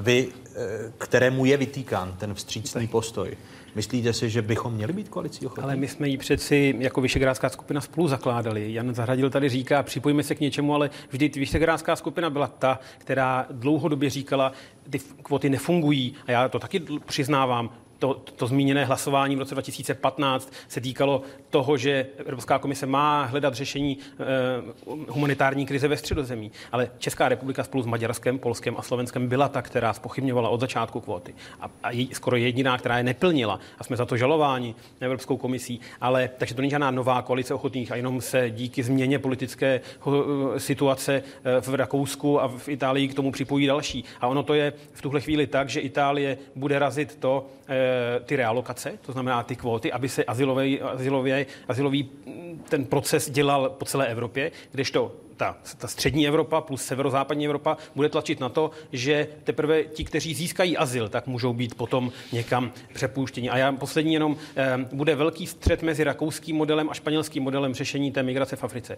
Rakušané chtějí, říkají, nechávejme ty lidi v Libii, nechávejme je v Alžírsku a v Tunisku, když to Španělé, kteří s tímhle problémem už bojovali před deseti lety z Maroka a ze, ze severu eh, západní Afriky, říkají, ne, my musíme sedět na těch lodích, my musíme de facto suplovat pobřežní stráž těch zemí, musíme tam suplovat policii a musíme těm zemím platit za to, že svoji jižní hranici, to znamená Mauritánie, Maroko, eh, Alžír, Tunis, budou chránit tak, aby ti lidé ze subsaharské Afriky vůbec nepřicházeli. Který postoj těchto dvou států je vám blížší? Španělský, určitě Španělský. španělský, protože tam potom, když ti lidé budou zůstávat, my jim budeme pomáhat rozvojovou pomocí, budeme uzavírat dohody o volném obchodu s těmi zeměmi, jako je Gambie, Senegal, eh, celá, celý, celý, celý záliv, tak tam ti lidé musí zůstávat. Musí tam mít eh, obživu, vodu, to je, bude velké téma, a musí tam zůstávat. Nemůžeme to řešit v Libii, která je nestabilní. No už tady několikrát zaznělo slovo kvóty. Eh, uprchlické kvóty je jeden z největších problémů, který zaměstnává Evropu od roku 2015. Ministři vnitra Evropské unie odhlasovali povinný systém přerozdělování migrantů v rámci Unie proti povinným kvótám se tehdy postavila Česká republika, Slovensko, Maďarsko, Rumunsko, zdrželo se Finsko. Eh, Systém dlouhodobě prosazovala německá kancléřka Angela Merklová. Ta minulý týden přiznala, že tehdejší rozhodnutí, eh, cituji, s odstupem času vnímá jako neúspěch. Vraťme se v čase. Chiediamo di non essere lasciati soli, non tanto nell'emergenza in mare. Jsme proti povinným kvótám a dokud česká vláda nezmění tuto pozici, tak já hájím to, co vláda říká. Wir schaffen das und wo uns etwas im Wege steht, muss es überwunden werden. Bohužel ten dům, který staví, tedy tu novou azylovou politiku Evropské unie, staví na schnilých základech. Ta Česká republika ty povinné kvóty dlouhodobě odmítá. Samozřejmě ty, ty kvóty jsou nepřijatelné a, a znovu jsem zdůraznil, že to řešení je mimo, mimo Evropu. Deutschland zum Beispiel ist ein Land, das Nettozahler ist, zusammen mit vielen anderen Ländern. Aber wir finden eben, wenn es dann Herausforderungen wie die Migration gibt, dass sich dann auch alle an der Teilung von Aufgaben beteiligen müssen. Und hierüber sind wir noch im Gespräch. Tedy Angela Merkelová přiznala minulý týden, že to tehdejší rozhodnutí z roku 2015 vnímá s odstupem jako neúspěch. Znamená to, že budou staženy žaloby i proti České republice a nezahradile? To neočekávám. Neočekáváte Nemyslím to? si, že budou staženy. Myslím si pouze, eh, a to je tedy, řekněme, ten eh, pozitivnější scénář, že ta problematika kvót tak jakoby vyvane, že se postupně vypaří a že už s tím nikdo nebude mávat.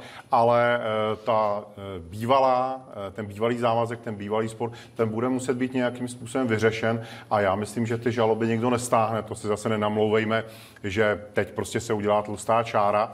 A to myslím, že musíme vydržet. Já myslím, že bylo dobře, že vláda tehdy zaujala pevný postoj, že tomu tlaku nepodlehla.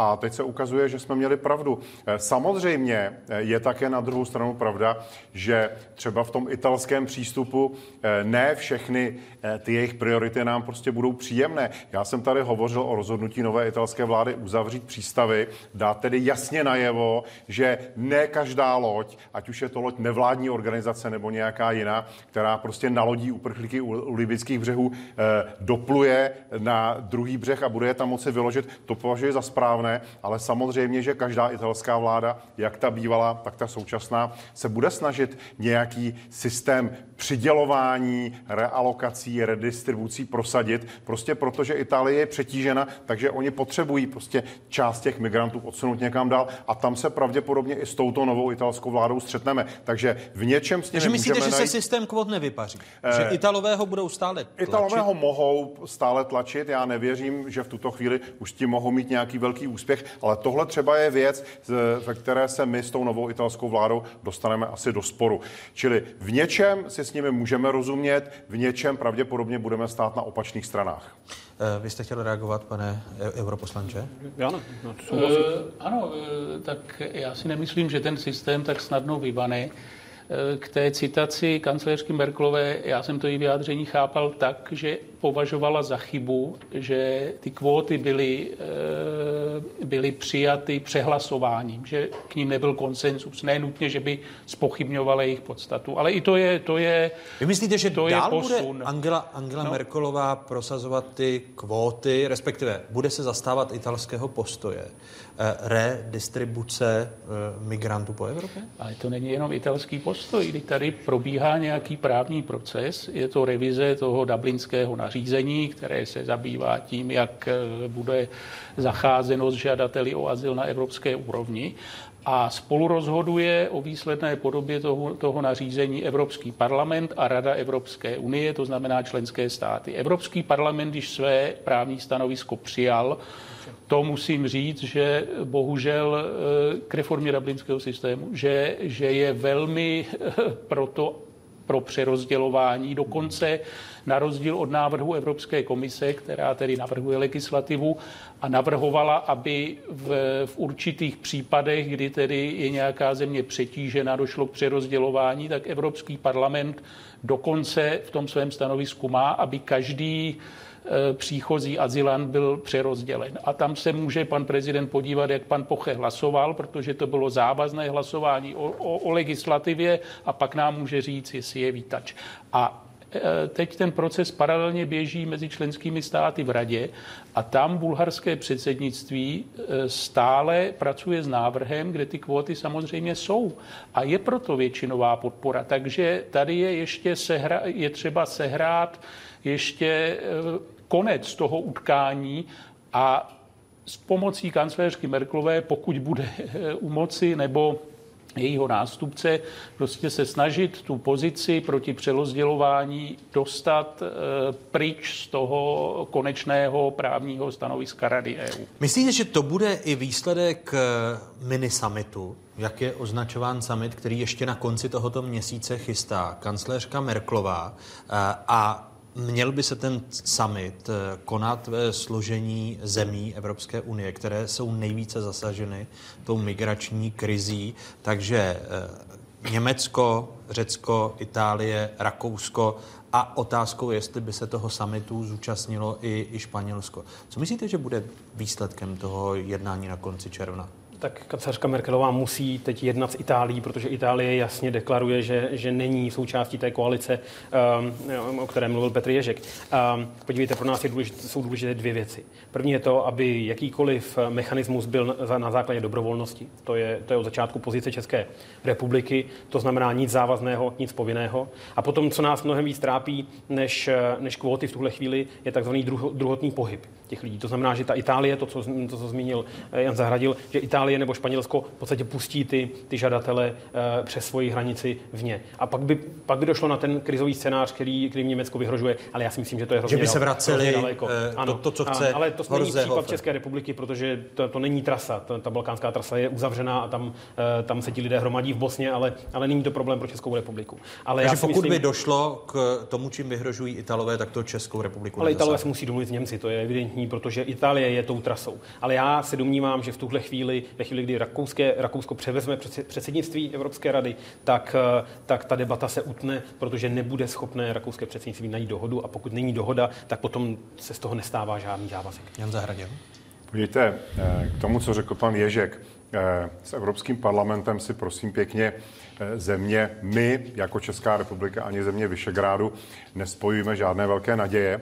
Evropský parlament je pro integrační těleso, ten vždycky bude tlačit tu integrační agendu, vždycky bude pro společný asilový systém, bude pro co nejvíce takzvaných celoevropských řešení a bude prostě co nejdál, včetně kvót. Takže eh, tam by to pro nás není relevantní, my samozřejmě můžeme hlasovat proti. Eh, Myslím, že snad tady v tom případě, když šlo o revizi Dublinu, tak všichni čeští europoslanci hlasovali proti, stejně nám to nebylo nic platné, byli jsme přehlasováni. Eh, Takže s Evropským parlamentem si žádné naděje nespojíme. Musí se to odehrát v Evropské radě, musí to odehrát česká vláda, plus další podobné vlády, se kterými ona najde společnou pozici a tam bude ten střed pravděpodobně velice ostrý. Eh, Druhá věc, která s tím souvisí, je eh, taková iluze nebo snění kdybych si vypučil terminologii pana Babiše, snění o společném asilovém systému Evropské unie, já na něj prostě nevěřím. Eh, stejně jako nevěřím na Frontex, stejně jako nevěřím na celoevropskou ochranu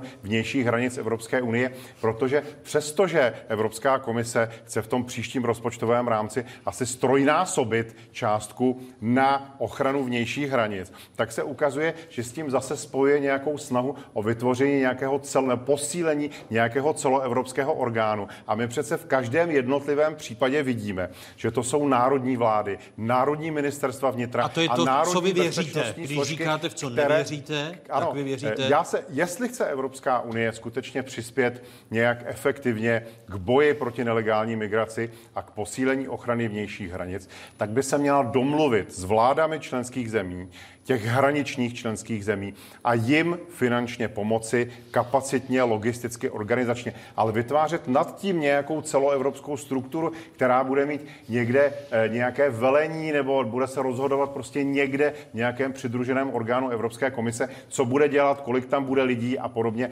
Na to já prostě nevěřím. To je jedna z dalších iluzí, se kterou bychom se měli podle mého názoru velice rychle rozloučit. A to bude možná další střed, který se bude tady na té rovině odehrávat. I, I mezi vámi, jestli to chápu správně, protože Miroslav Poche věří v to, v co nevěří Jan Zahradil. Chápu to správně? Ne, já nevěřím tomu, a to jsme viděli a vidíme to každé léto, že to je vyřešitelné nebo řešitelné národními eh, ochránci hranic. To prostě není, protože no právě je. Itálie pustí svou lodě do, do, do, na Maltu, eh, otevře Řecko svoji hranici, pustí eh, ty lidi do Makedonie, ty pustí do Korbánovi. To přeci není, to není ta cesta. Ano, musíme chránit vnější hranici, musíme zajistit bezpečí těch lidí v zemích, jako je Mali nebo Súdán a musíme jim tam dát najíst. To je to. Uh, vy, vám, když jsou vy, vytýkána uh, ta, ta vaše stanoviska v souvislosti s migrační krizí, tak je nejčastěji zmiňován váš blog Neotáčejme se k uprchlíkům zády, tak také publikovaný v roce 2015, když jsme se tady dívali do archivu otázek. A vy jste napsal, osobně se přikláním k tomu, eh, migranty v České republice přijmout a poskytnout jim prostor pro nový život. Vím, že to není názor populární, na tož většinový, ale jsem pevně přesvědčen, že je to názor správný, konec citátu. Napsal byste a propos ten blog i po, Určitě. po, čty, ale, po čtyřech letech? To je důležité, ten, čl- ten nadpis. Uprchlíkům se nemůžeme otáčet zády, protože jsme tím vázáni ženevskou umluvou a tím, že těm lidem, kteří potřebují azyl podle mezinárodní právní ochrany, tak ho musíme poskytnout. A já jsem proto, abychom na evropské úrovni dělali solidaritu. Ale těch lidí, kteří přichází do Evropy, je kolem milionu ročně, nebo teď už nižší číslo, ale ten azyl, nebo to právo na azyl má zhruba 40 nebo 50 tisíc lidí jednotky, možná 10%, když, když opravdu zahrneme i, i ty roky zpětně. To znamená, my musíme rozlišovat mezi uprchlíky, a azylanty a migranty ze subsaharské Afriky. Ta, ta debata se směšuje, směšují lidé, nemyslím tady, co my sedíme, ale jistě Tomio Okamura eh, nebo někteří populisté za našimi hranicemi, ale to je přece obrovský rozdíl. Mezi migrantem a azylantem je rozdíl jako mezi černou a bílou. A, a chápu-li to správně, tak vy, pokud byste byl ministrem zahraničí České republiky, tak byste prosazoval jednotnou ochranu hranic, to, v co nevěří Jan, Jan Zahradil, protože to je jediné možné řešení.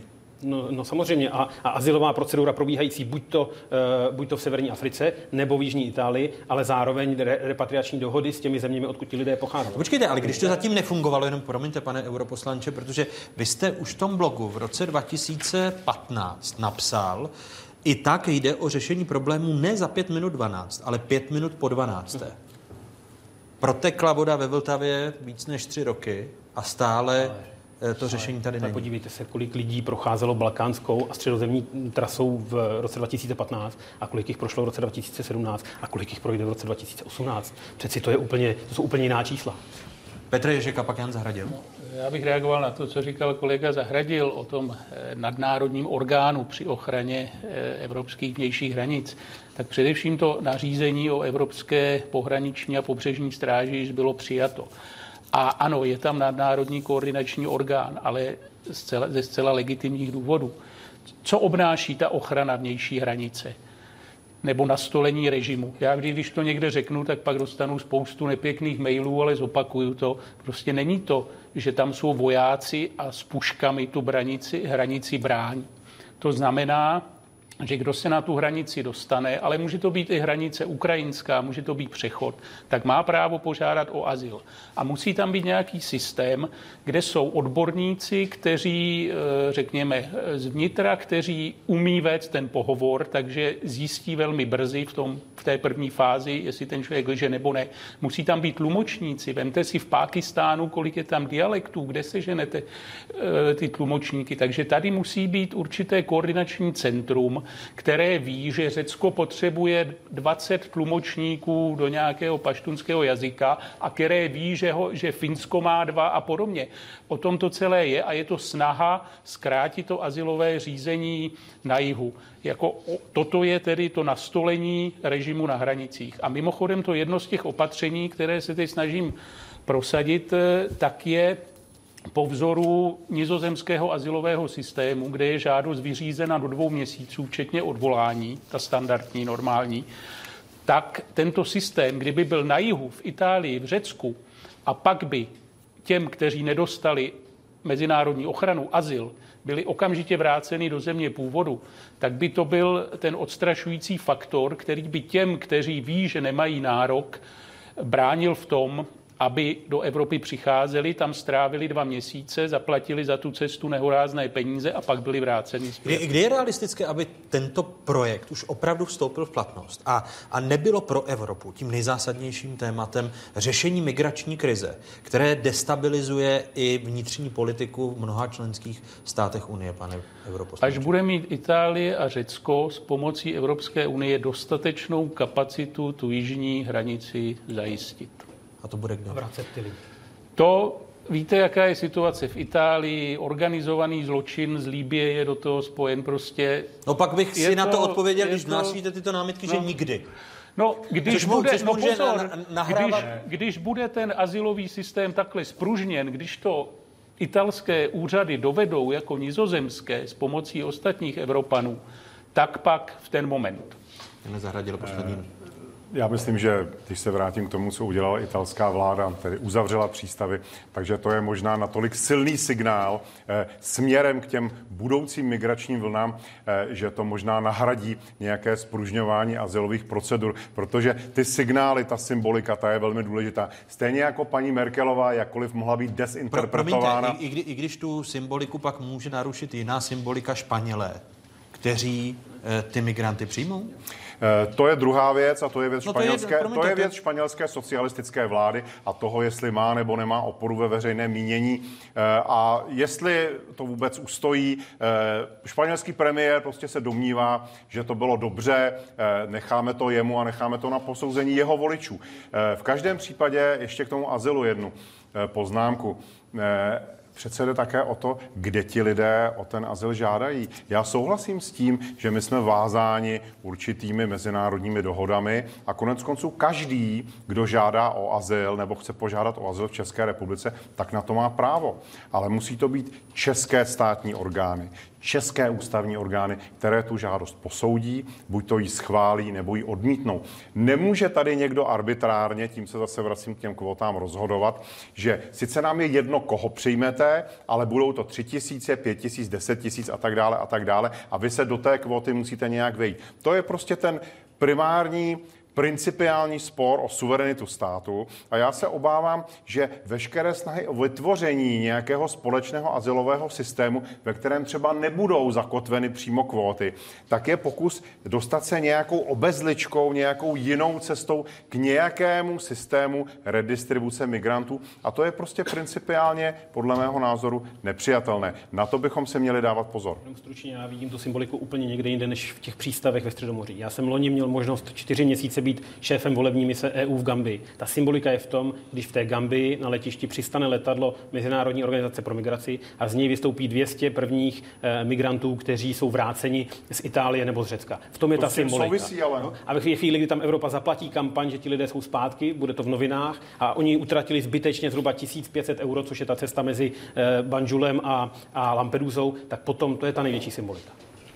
Eh, k tomu, co říká kolega Zahradil, ale to je současný stav a bude i budoucí, že české orgány, konkrétně ministerstvo vnitra, rozhodují o tom, zda bude někomu udělen nebo neudělen azyl, zda mu bude udělena No, já mezinárodní vím, ochrana nebo já to doplňková. já ale vím. říkáte, že, že to, tomu tak není, nebo Ne. implikujete, že, Ne, že by to já tak ne, pouze nemělo varuji být. Tak to před je. tím, aby se tady nevytvořil nějaký systém, který jinou cestou, nějakou, jak říkám, právní obezličkou, bude usilovat o realokaci, redistribuci jinými prostředky. Ale to je za něco jiného, realokace, redistribuce, než jestli to, co jste říkal, že české orgány mají rozhodovat, kdo tu dostane mezinárodní ochranu nebo ne. Ale chtěl jsem říct jinou poznámku, že eh, nejvíce žadatelů o azyl nepřichází po moři, ale jsou to lidé, kteří přiletí anebo zde překročí povolenou dobu pobytu. A zde Unie přijala také opatření, které souvisí s databázemi, s pohybem osob, takže na to, na to je reagováno, myslím, velmi přesně ze strany Unie. Odvolávám, co jsem podpořil. Americký prezident Donald Trump stáhl svou podporu už tak velmi opatrně formulovanému závěrečnému prohlášení. Na němž se dohodli lídři sedmi nejvyspělejších zemí světa. Eh, Reagoval tak na výroky kanadského premiéra Trudeau, který na tiskové konferenci po skončení samitu G7 minulý víkend prohlásil, že americká clá na dovoz oceli a hliníku Kanaďany uráží a jeho země se nenechá eh, na sebe od nikoho tlačit. I highlighted directly to the president uh, that um, Canadians um, did not take it lightly. Uh, that the United States has moved forward with significant tariffs on our steel and aluminum industry, particularly did not take lightly the fact that it's based on a national security uh, reason that um, for Canadians who either themselves or whose parents or community members have stood shoulder to shoulder with American soldiers in far off lands and conflicts um, from the First World War onwards, um, that it's kind of insulting. That we move forward with retaliatory measures on July 1st, applying equivalent tariffs to the ones that the Americans have uh, unjustly applied to us. July 1st, to je to klíčové datum, tedy první červenec letošního roku, stejně tak nejen pro Kanadu a slova kanadského premiéra, která jsme slyšeli, ale i pro Evropu, protože Evropská komise v příštích dnech přijme právní úpravy potřebné k zavedení cel na některé americké zboží dovážené do členských zemí Unie, včetně České republiky. Zastaví podle vás odvetná opatření amerického prezidenta eh, v pokračování obchodní války, Petře Ježku? Uvidíme, ale obávám se, že jsou nutná, protože ten krok, který udělal eh, prezident Spojených států eh, a který zdůvodnil tím, že, že eh, brání vlastně bezpečnost své země, aby mohl použít tedy pravidlo Světové obchodní organizace, tak vyžaduje eh, protireakci. Já myslím, že nejsilněji z evropských lídrů to vyjádřil prezident Macron, který řekl, že že e, národní protekcionismus e, vedl v minulosti k válkám a připomněl dobu 30. let v Německu. Já No, doufám, ne, že... nezačíná tím právě p- válka, nejen obchodní, protože jestliže od 1. července Evropská unie uvalí nová cla ve výši 25% na vybrané výrobky e, ze Spojených států, whisky, džíny, motocykly, džusy, tak e, nebudou američané reagovat dalšími cly? Uvidíme, ale už... e, Vy z toho nemáte obavy, No. aby se, že se roztáčí kolotoč? Jako nemůže to Evropa nechat jen tak. A myslím, že i ve Spojených státech už po zavedení těch eh, 25% cel na, na ocel a 10% na hliník už akcie některých amerických firm poklesly, eh, klesl Dow Jonesův index, eh, odbory americké s tím mají problém, protože jsou spojené s kanadskými, prodraží se zboží od eh, mostů po plechovku Coca-Coly a ta evropská opatření, prostě jsou, jsou, protiopatření jsou nutná, ale tady, tady nejde jenom o, o ten zahraniční obchod. To, co, co prezident Trump vlastně dělá, je, že se snaží Spojené státy vyvázat eh, z toho systému, který zde vznikl po druhé světové válce. mezinárodních vztahů, které jsou postavené na mezinárodních institucích, mezinárodních dohodách, liberálních hodnotách a, společ- a nějakých institucích a pravidlech. A tím, že má pocit, že Americe bude lépe, když ji vyváže ven, tak ten systém svým způsobem omezuje až destruuje. A existuje mnoho studií, které dokazují, že jestli někdo z toho systému profitoval, tak to byly Spojené státy. Pomáhali jim uplatňovat násobit jejich vliv a podobně. to zatím asi Donald Trump nemyslí. Když se podíváme na samotnou ocel, tak eh, Spojené státy jsou největším dovozcem oceli, proto tady Donald Trump ta opatření, ta cla zavedl eh, i vůči Evropě. V roce 2017 dovezly Spojené státy ocel za 27 miliard dolarů. Eh, Největší podíl na té dovážené oceli, jak sami už vidíte na svých televizních obrazovkách, má Kanada. Podílí se více než 16%. V roce 2017 Kanada dovezla do Spojených států více než eh, 6 metrických tun oceli za 5,5 miliardy amerických dolarů. Více než 13% se na dovozu oceli do Spojených států podílí Brazílie, kolem 10%, Jižní Korea a Mexiko. Německo má podíl na americkém trhu s ocelí necelá 4%. Nicméně všechny státy Evropské unie jako celek jsou druhým největším dodavatelem oceli eh, do Spojených států amerických. Ta evropská protiopatření, která vstoupí, pane europoslanče Poche, v platnost 1. července, jsou dostatečná? Jsou jediná možná. My e, se musíme chovat na rozdíl od Donalda Trumpa v rámci dohod Světové obchodní organizace, to znamená ta reciprocita, společná žaloba spolu s Japonskem a Kanadou u Světové obchodní organizace, ale to je všechno strašně dlouhodobé. E, já, si, já se obávám mnohem horších věcí. E, Ocel nás nemusí tolik bolet. Musíme si ochránit vlastní trh před levným čínským dovozem, tak aby to, co Amerika přestane dovážet z těch okolních států, aby se nevalilo do Evropy. Ale já, co já očekávám, že během srpna nebo září přijde uvalení vyšších cel na automobily. Tady z katarského kola Světové obchodní organizace je, ano, pro Spojené státy pravděpodobně nevýhodná dohoda, kdy Spojené státy, Evropa má 10% clo na americká auta, kdežto v Americe jenom 2,5% clo na evropská auta. To je ale výsledek jednání z Kataru, které bylo z Doha, které bylo hrozně e, složité. A teď Donald Trump díky velmi lišáckému použití toho článku 230 o americké národní bezpečnosti e, chce uvalit pravděpodobně cla i na automobily. A to je pro Českou republiku jako e, strojírenskou automobilovou velmoc klíčové. A tam to už nás bude bolet a my musíme udělat všechno pro to, aby se to nestalo. To je ale velký, velký úkol pro nejenom evropskou diplomaci, ale i českou. Chápu správně, že podle vás tedy válka, obchodní válka vyhlášená Spojenými státy bude pokračovat a zesílí? Já se toho bojím a nebude to jenom, jenom obchodní válka, ale na, já myslím, že to je důsledek i ochlazení vztahů mezi Evropou a Amerikou. Je to, to jsme viděli na klimatické dohodě v Paříže, na dohodě s Iránem 5 plus 1.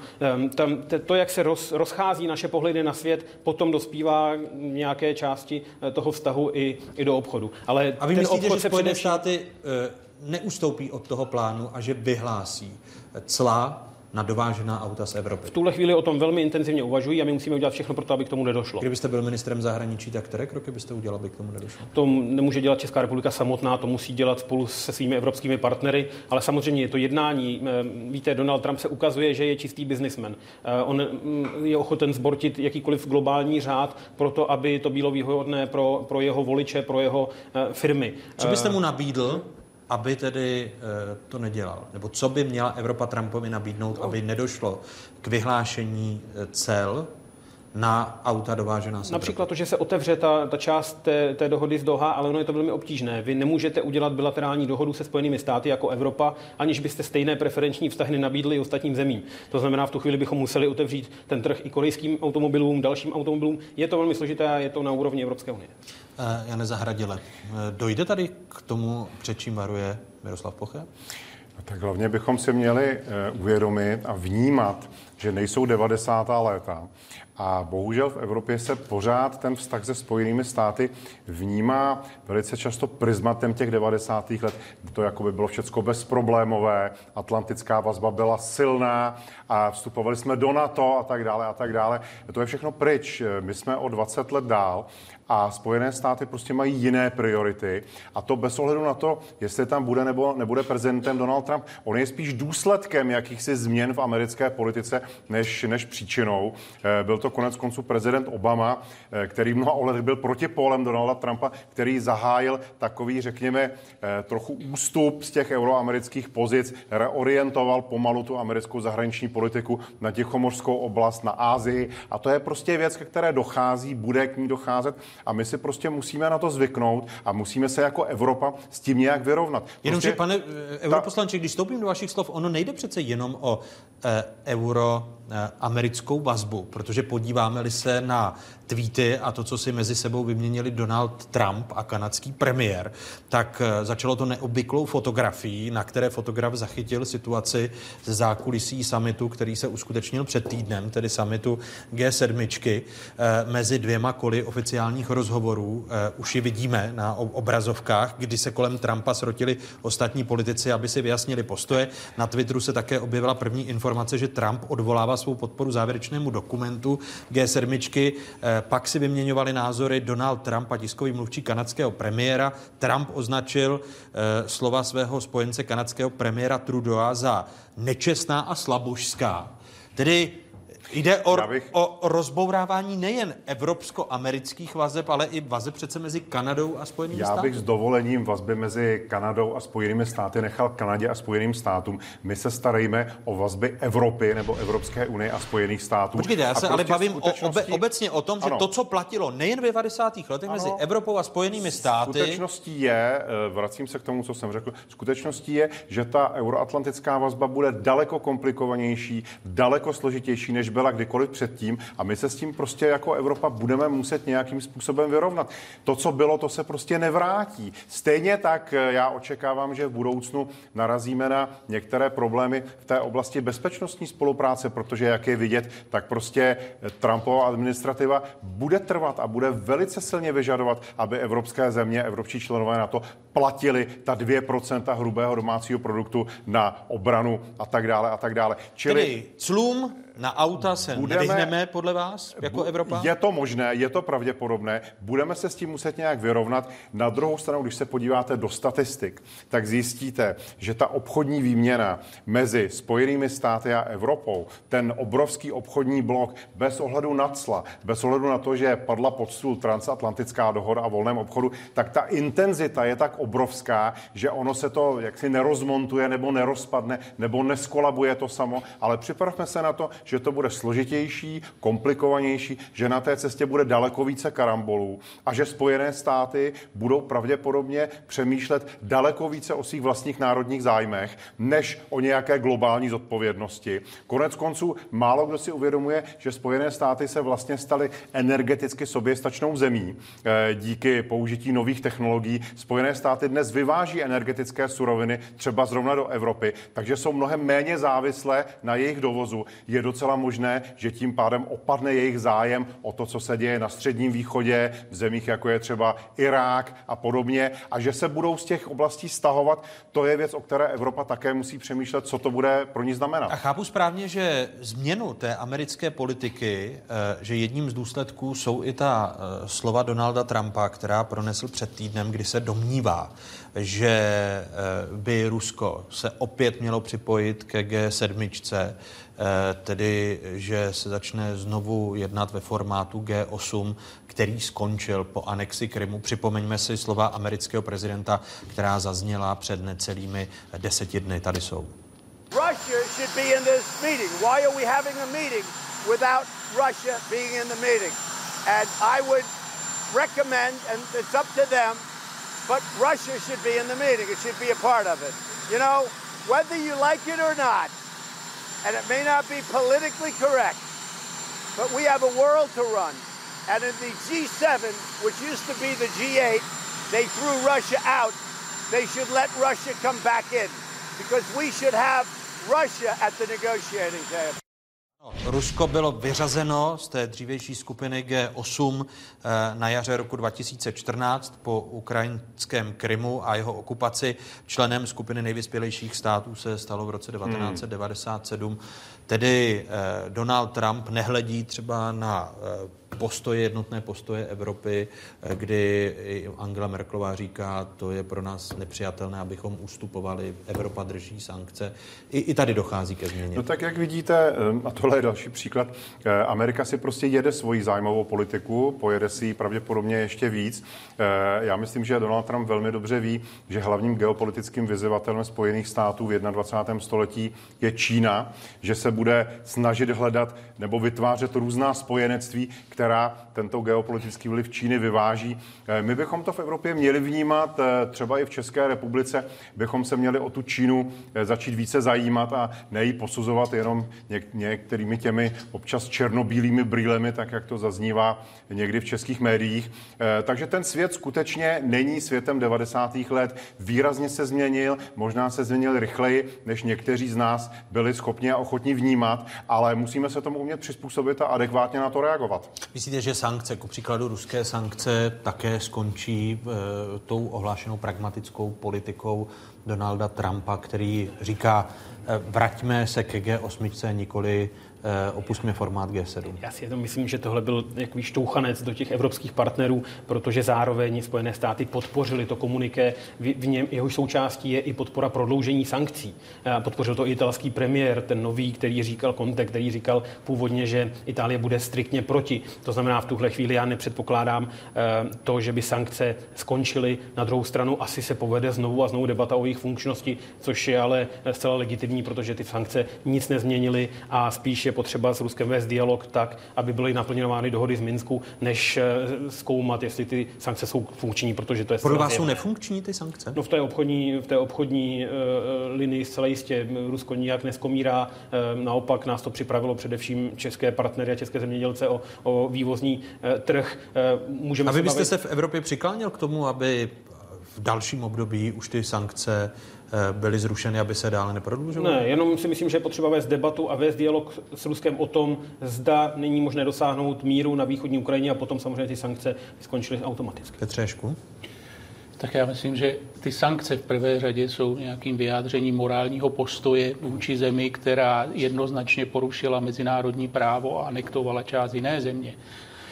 A já si myslím, že fungují do určité míry. Podívejme se na, na ty ruské, s tím, co oligarchy, podívejme se na, na, na tu situaci makroekonomickou a podobně.